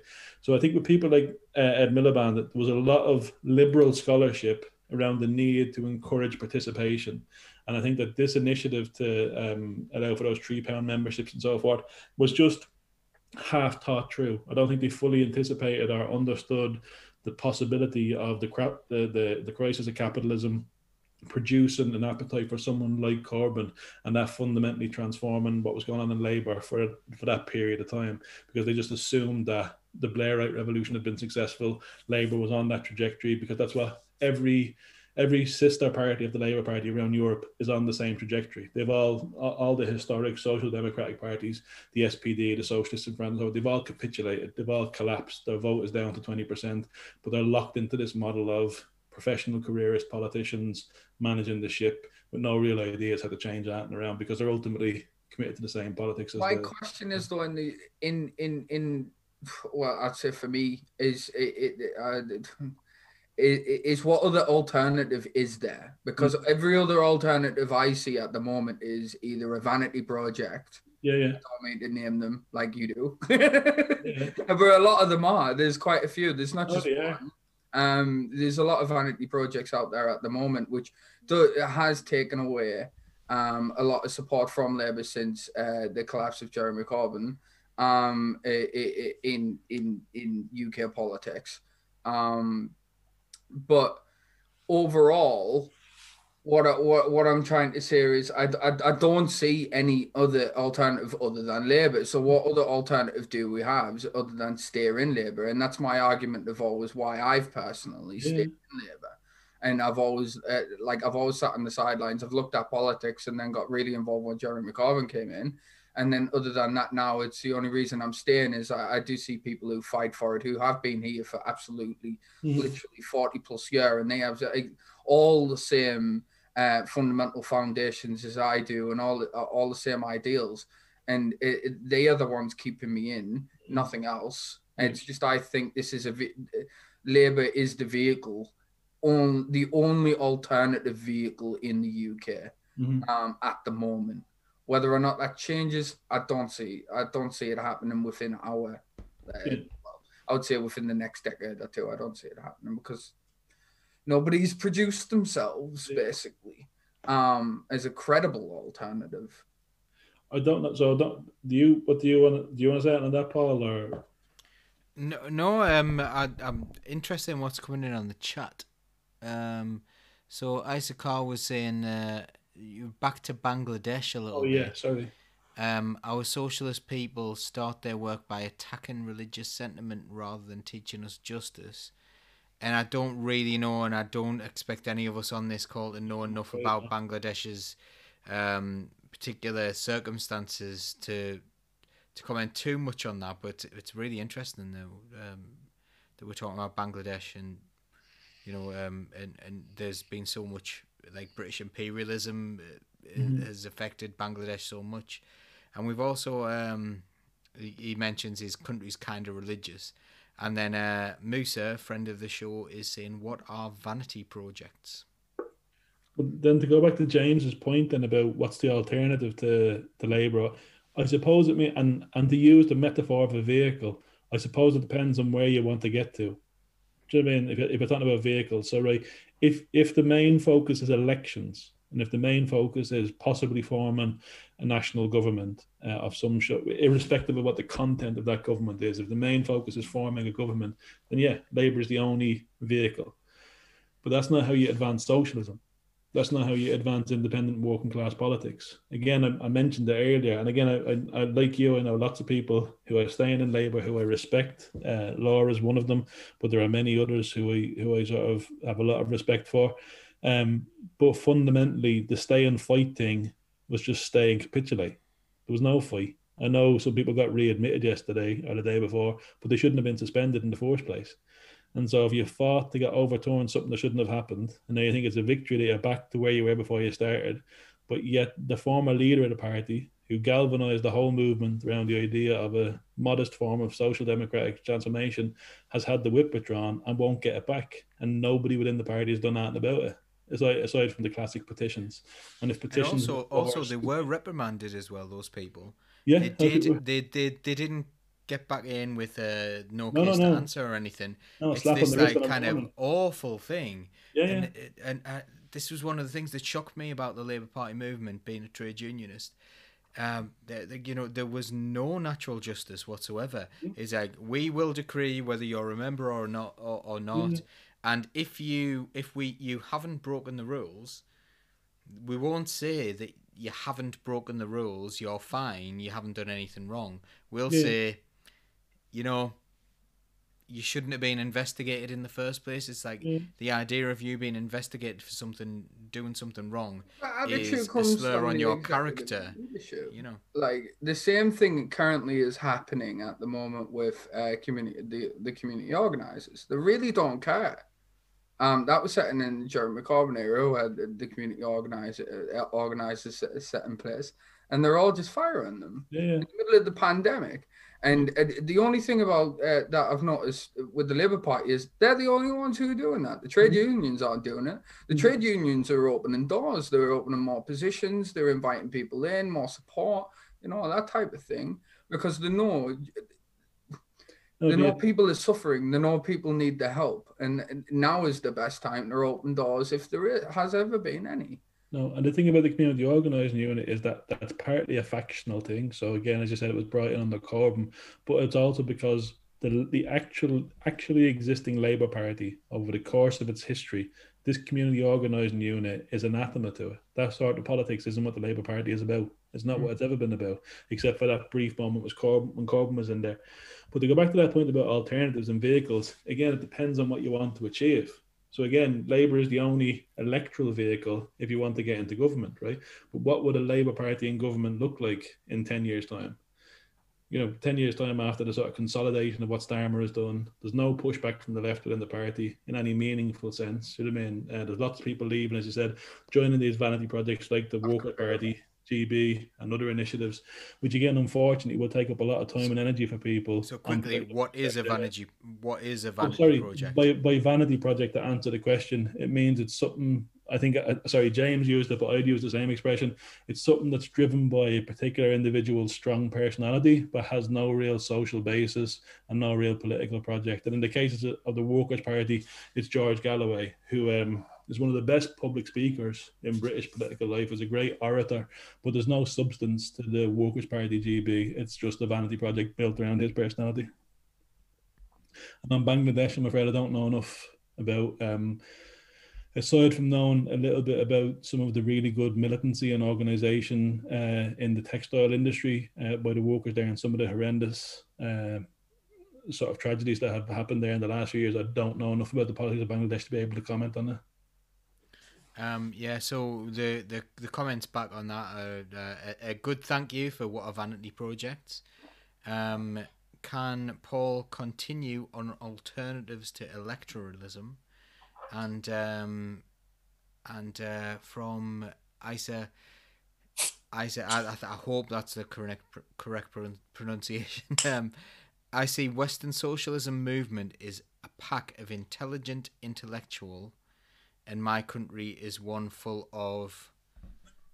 Doesn't finish that sentence, but it sounds like he's saying that that it's a bluff, like the socialists in Bangladesh are a bluff, maybe. I'm guessing.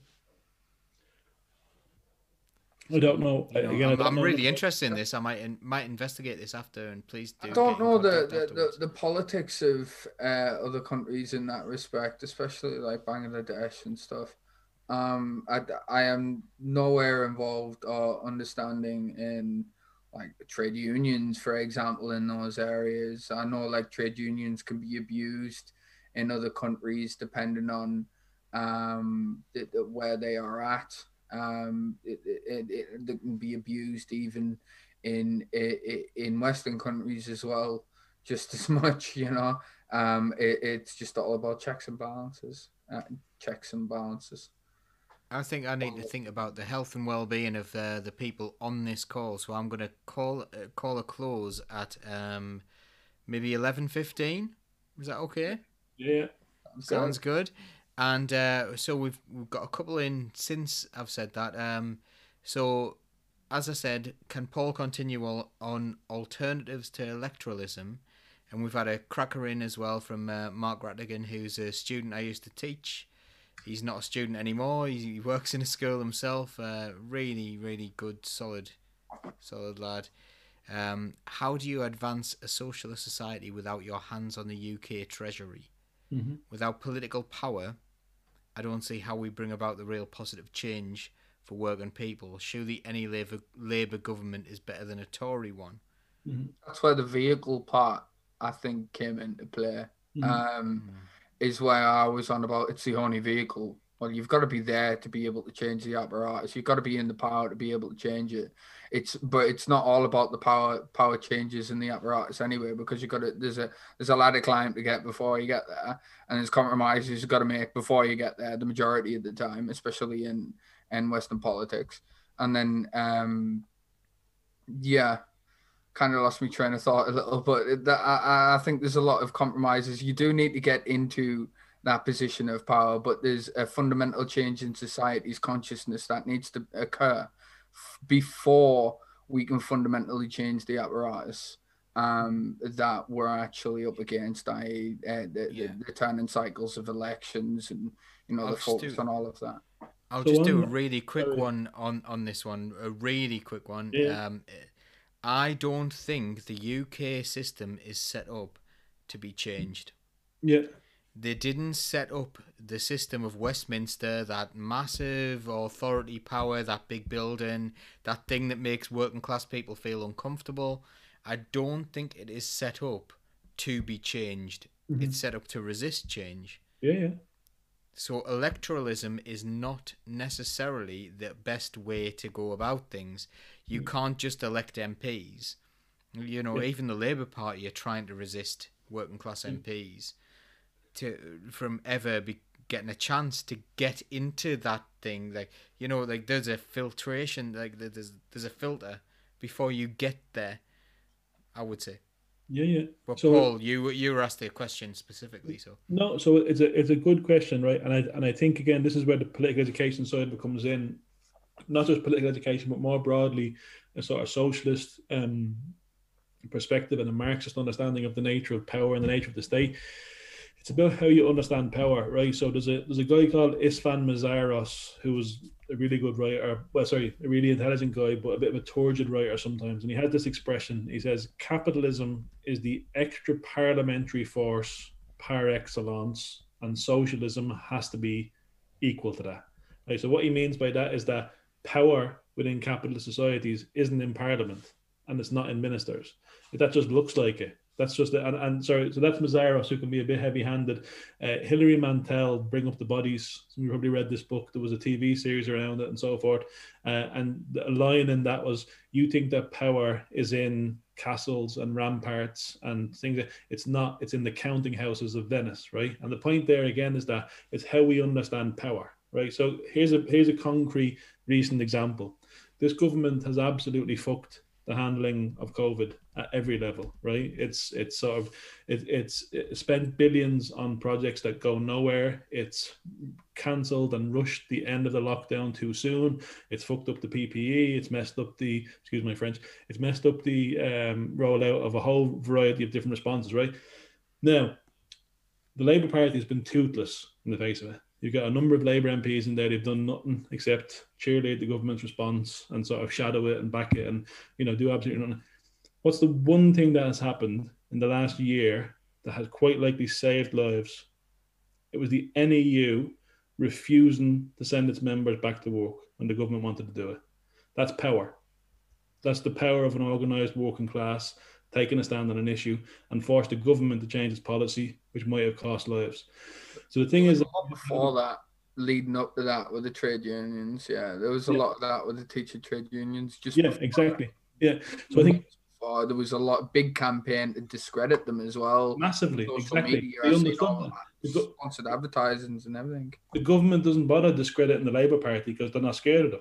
But an organised trade union in the form of the NEU, who were ready to oppose what they were doing, the government and the media has tried to discredit them. So I think we have to have a conversation about power. And the question was, how do you advance socialism without having your hands on the exchequer? Well, again, it's about how you understand socialism. So if you thought it was just legislating and sort of redistributing the existing pie, then yeah, absolutely. And again, sorry, I should just say, I'm not saying electoralism isn't part of it. I'm saying that electoralism is the lesser part of it than people currently think it is.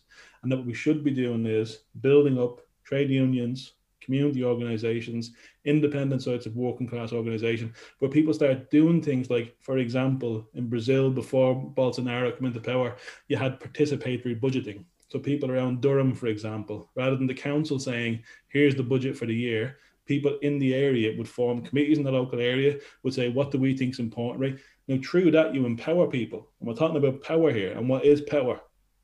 Unionising people, getting more people into unions, but also changing the unions. Our unions have become decrepit over the last 40 years because of the defeats we've suffered as a class. So we need to change our unions. The unions have to become democratized, have to become more militant. So if you ask me, what am I doing with my time and energy as somebody committed to a socialist society, I'm putting my time and energy into union work, into political education, into community organizing, because that's what I see as crucial rather than the electoralism. And the point is, and again, every socialist and every Marxist in the early 19th and the 20th century understood this. The point is that the election side of it is the echo of the battle. Once you've built your numbers, once you've marshaled your forces, then when you contest the election and win the election, you're in the capacity to back up what you said you'd do. You've got the capacity and the power to back up what you said you'd do. Whereas we said if Corbyn had been elected, if he'd managed to get in 2017 by pure fluke, the attacks that he would have been subjected to and the movement would have been subjected to. And because we didn't have a movement outside of Parliament ready to support that, we wouldn't have been able to back him up as a class. He would have been absolutely torn asunder. So you build that base. I think we discussed this in the interview, Paul. I give the example of Bolivia, which is a very good recent example. In Bolivia, the European Union, who all the EU flagshaggers love but know nothing about, the European Union and the US backed the coup against a democratically elected government in Bolivia. Anybody who knows anything about the history of Latin America knows how that script works. There's a US-backed coup, there's a right-wing assault on trade unions and working-class communities, and there's a dictatorship for 10, 15, 20 years. It didn't happen this time. Within a year, the movement, the MAS, pushed back, won all the elections, expelled the coup leaders, brought Morales back.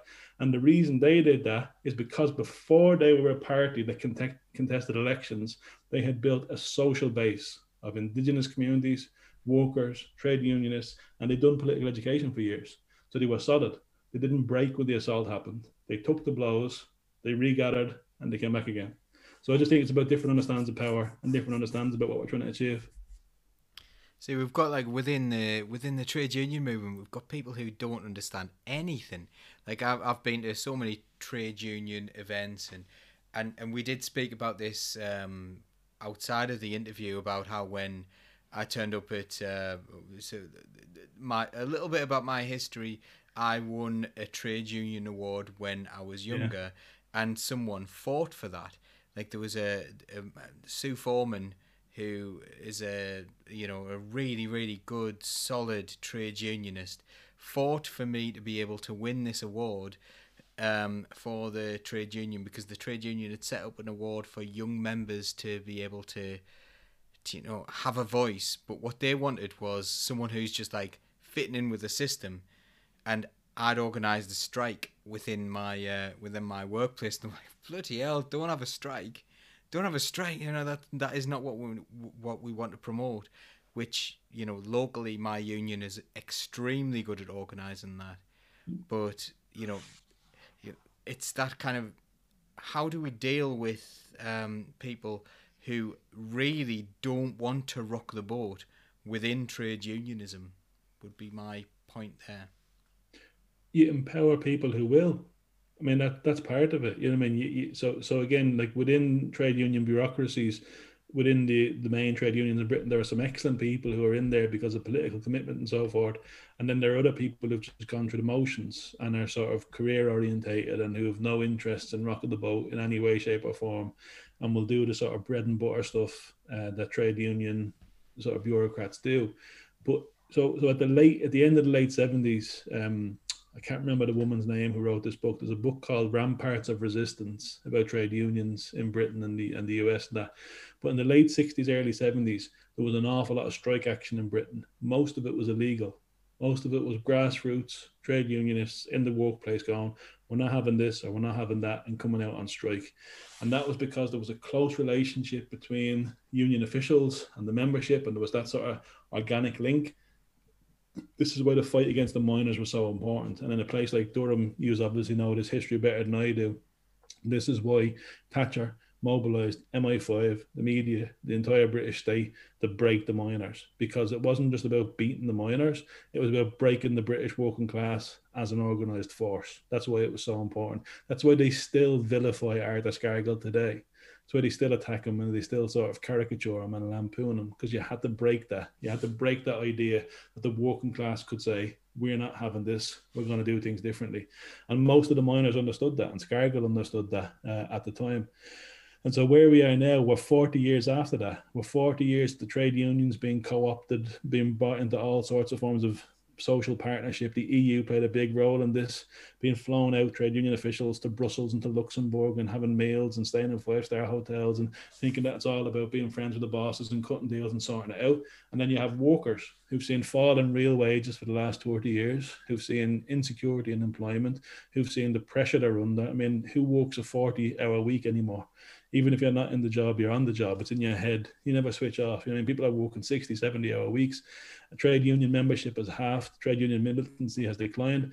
So the only way to rebuild that is by going to those people who will do it. And again, these will be people, and this is part of the politics we have to get into again. These will be people you won't agree with on everything. You know what I mean? Some of them might have arsehole, backwards racist views. Some of them might have different views, like sexist views and stuff like that. And you can't get in there and sort of moralize them and call them fascists and tell them to run away. You have to build that power and then break that stuff down by confronting them. You have to then have those arguments and have those. It's the only way to do it. You know, and it's a slow process and it's a frustrating process. But the only way the unions will fight for us is when the members are leading the unions. And that in part is what happened with the NEU, with this initiative, because again, you're a teacher, Paul, so you know the NEU hasn't covered itself in glory in the last 25, 30 years, but in the last year and a half, it's been fantastic. And that's been in part because of grassroots members pushing the union and sort of making demands around safety of staff or safety of students and so forth, and pushing them and forcing the union to take that initiative that the NEU of its own volition might not have done previously. So that's the only way, you change it. And again, the serious problem we have now, I think we said this in maybe in one of the outtakes of the interview or something like that, I'd love us to have a sort of national strike tomorrow. You know what I mean? I'd love us to have a general strike, but it's not going to happen. We're at a stage now of having to do the slow, laborious work of rebuilding people's confidence, of going back to some of the stuff James said earlier about the things that people take for granted and so forth. We're going to have to get the people to the stage now of going, you know, you deserve better than this. You're entitled to better than this, not as a sort of consumer, but you're entitled to better than this as somebody who's part of a class and part of a history, part of a movement. We all deserve better than this. Your kids deserve better than this. And if we don't do anything about it now, it's just going to get worse. I think we might have mentioned in the interview, but we definitely did it in the Political Education Project, Rosa Luxemburg, who was a Polish communist and Marxist, just before the outbreak of World War I, said the choice for us all was socialism or barbarism. And the choice then that was made was barbarism. And we saw it, what World War I was, what the Depression was, what World War II was.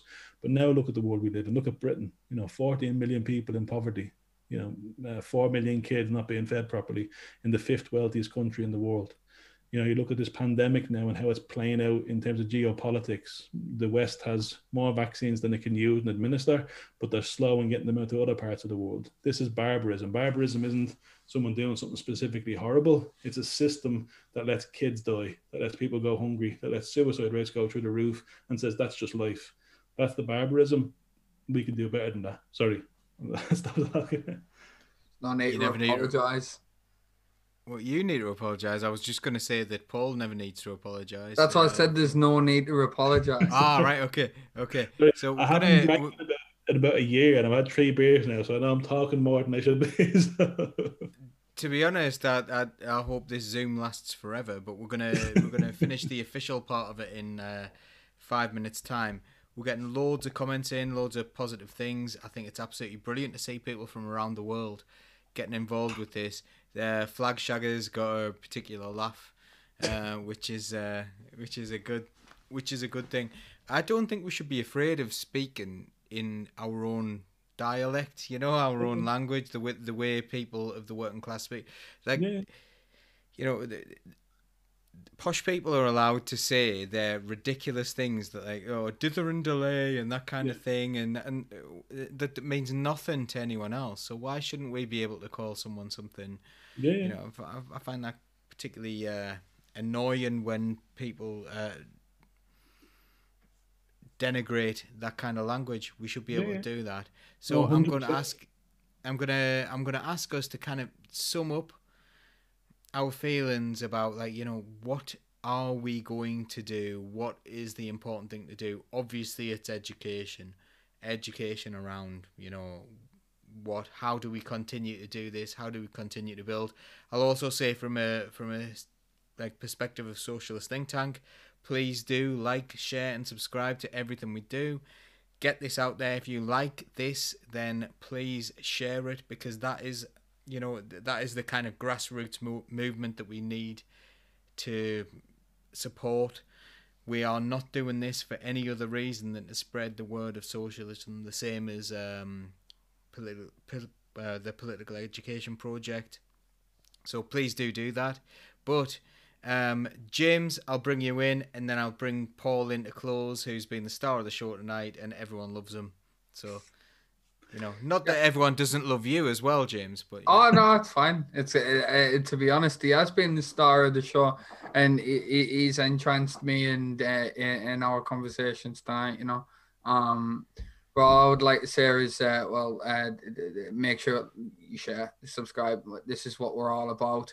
I would like to thank Paul O'Connell for everything he does on the Political Education Project. I would like to thank Laura for coming on tonight. Also, I know she had to leave, but this is just the after show, right? So I think tonight's been very educational for me and insightful, and I hope others found the same thing. The only other thing is I would like to give shout outs to everybody who's been commenting. The questions have been great. I'd just like to touch on one on YouTube, where Paul Smith said Thatcher hated the working class, but the terrible irony is that the working class actually voted for her.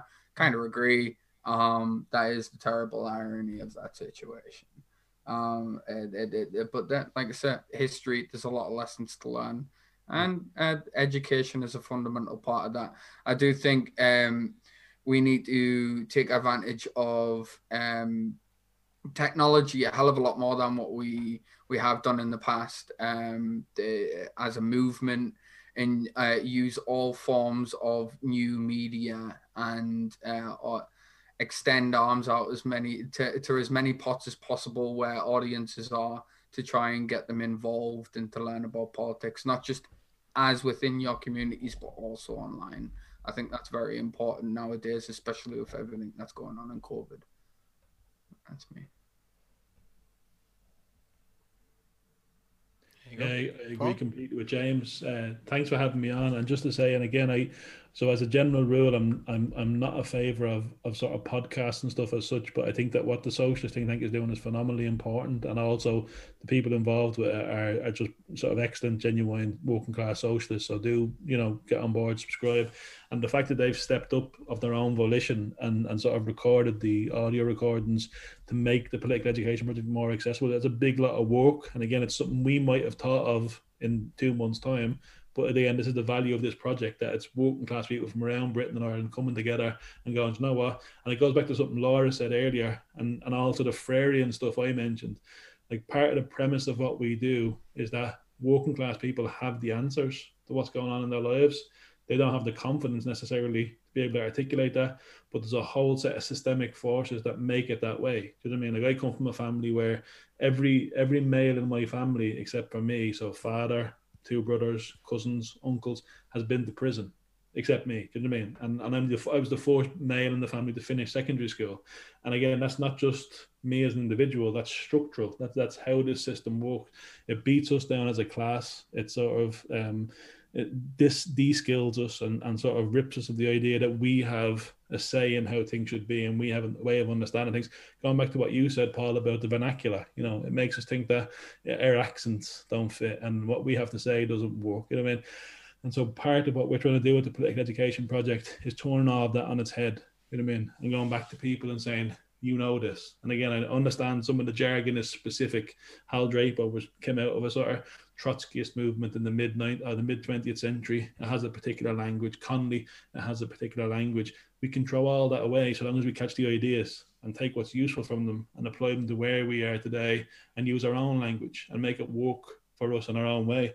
And I think that what we're going to try and do on PEP is play a part in that. I think what Socialist Think Tank is doing plays a part in that. I think there are other groups. There's the Ella Baker School, there's the Marx Memorial Library, there are the trade unions, the Bakers Union, fantastic, CWU, Unite, there are unions out there doing really good work, and then local communities and tenants associations in Manchester, I'm sure up in the Northeast as well, Acorn and people like this. There's all sorts of stuff happening. We just have to be alive to that. And again, this is the one thing I'd say. I don't knock anyone for staying in the Labour Party. It's not for me for a whole set of reasons. I'm not in there. I won't put time and energy into that. I know people will do it, but I'd say do it with eyes open and ask yourself what's important to you. So we're talking about vehicles, right? Grand, a car might make sense, but if you want to get somewhere else, you're going to need a boat or an airplane or something else. You know what I mean? So think about the vehicle, think about where you want to get to, and then decide where you want to put your time and energy. If you want to come and do stuff for us in the Political Education Project, please do, get in touch. Socialist Think Tank, again, get involved with them and what they're doing. Or your local tenants union, whatever it is, there's other ways of advancing it. The key thing is that, and I think I said this in the interview, that we're facing a very serious crisis and nobody's coming to save us. Not Jeremy Corbyn, not AOC, not the British AOC in 5 years. Nobody's coming to save us except us. And that's the entire working class and all its diversity pulling together and turning things upside down so that we improve our situation. Sorry, leave that. Never apologise. So you don't have anything to apologise for. Thank you so much for everyone who's watched this, who's listened. We really appreciate it, because that's the important thing. It's not about us, it's about you. And I hope this means that in the future you will think, actually, my opinion's important. My opinion matters. My opinion will shape the future. That is the important thing. So that, I think that's what we'll leave it on.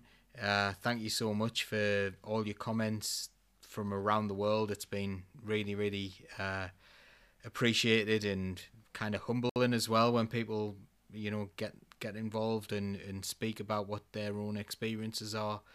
And we'll hope to see you next time, and don't forget to like and share and subscribe to everything, because you know there is a paid algorithm going on in this, and you can sort of defeat it if you do this for us. If you can do one thing, share this video, share, like, you know, like it, that does help a lot. So please do that too. Please do that. We're not going to do the whole Owen Jones donate thing that, like, you know, before they get into every single thing, like, please give us money, please give us money. We're not going to do that. We are some, like, volunteers from the northeast of England, but you know that's not what we're about.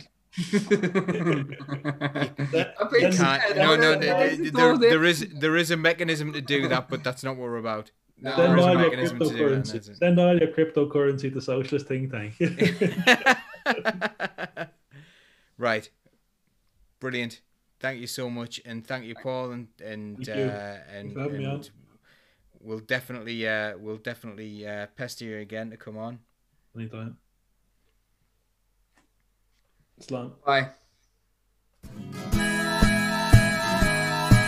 We'll keep the red flag flying here.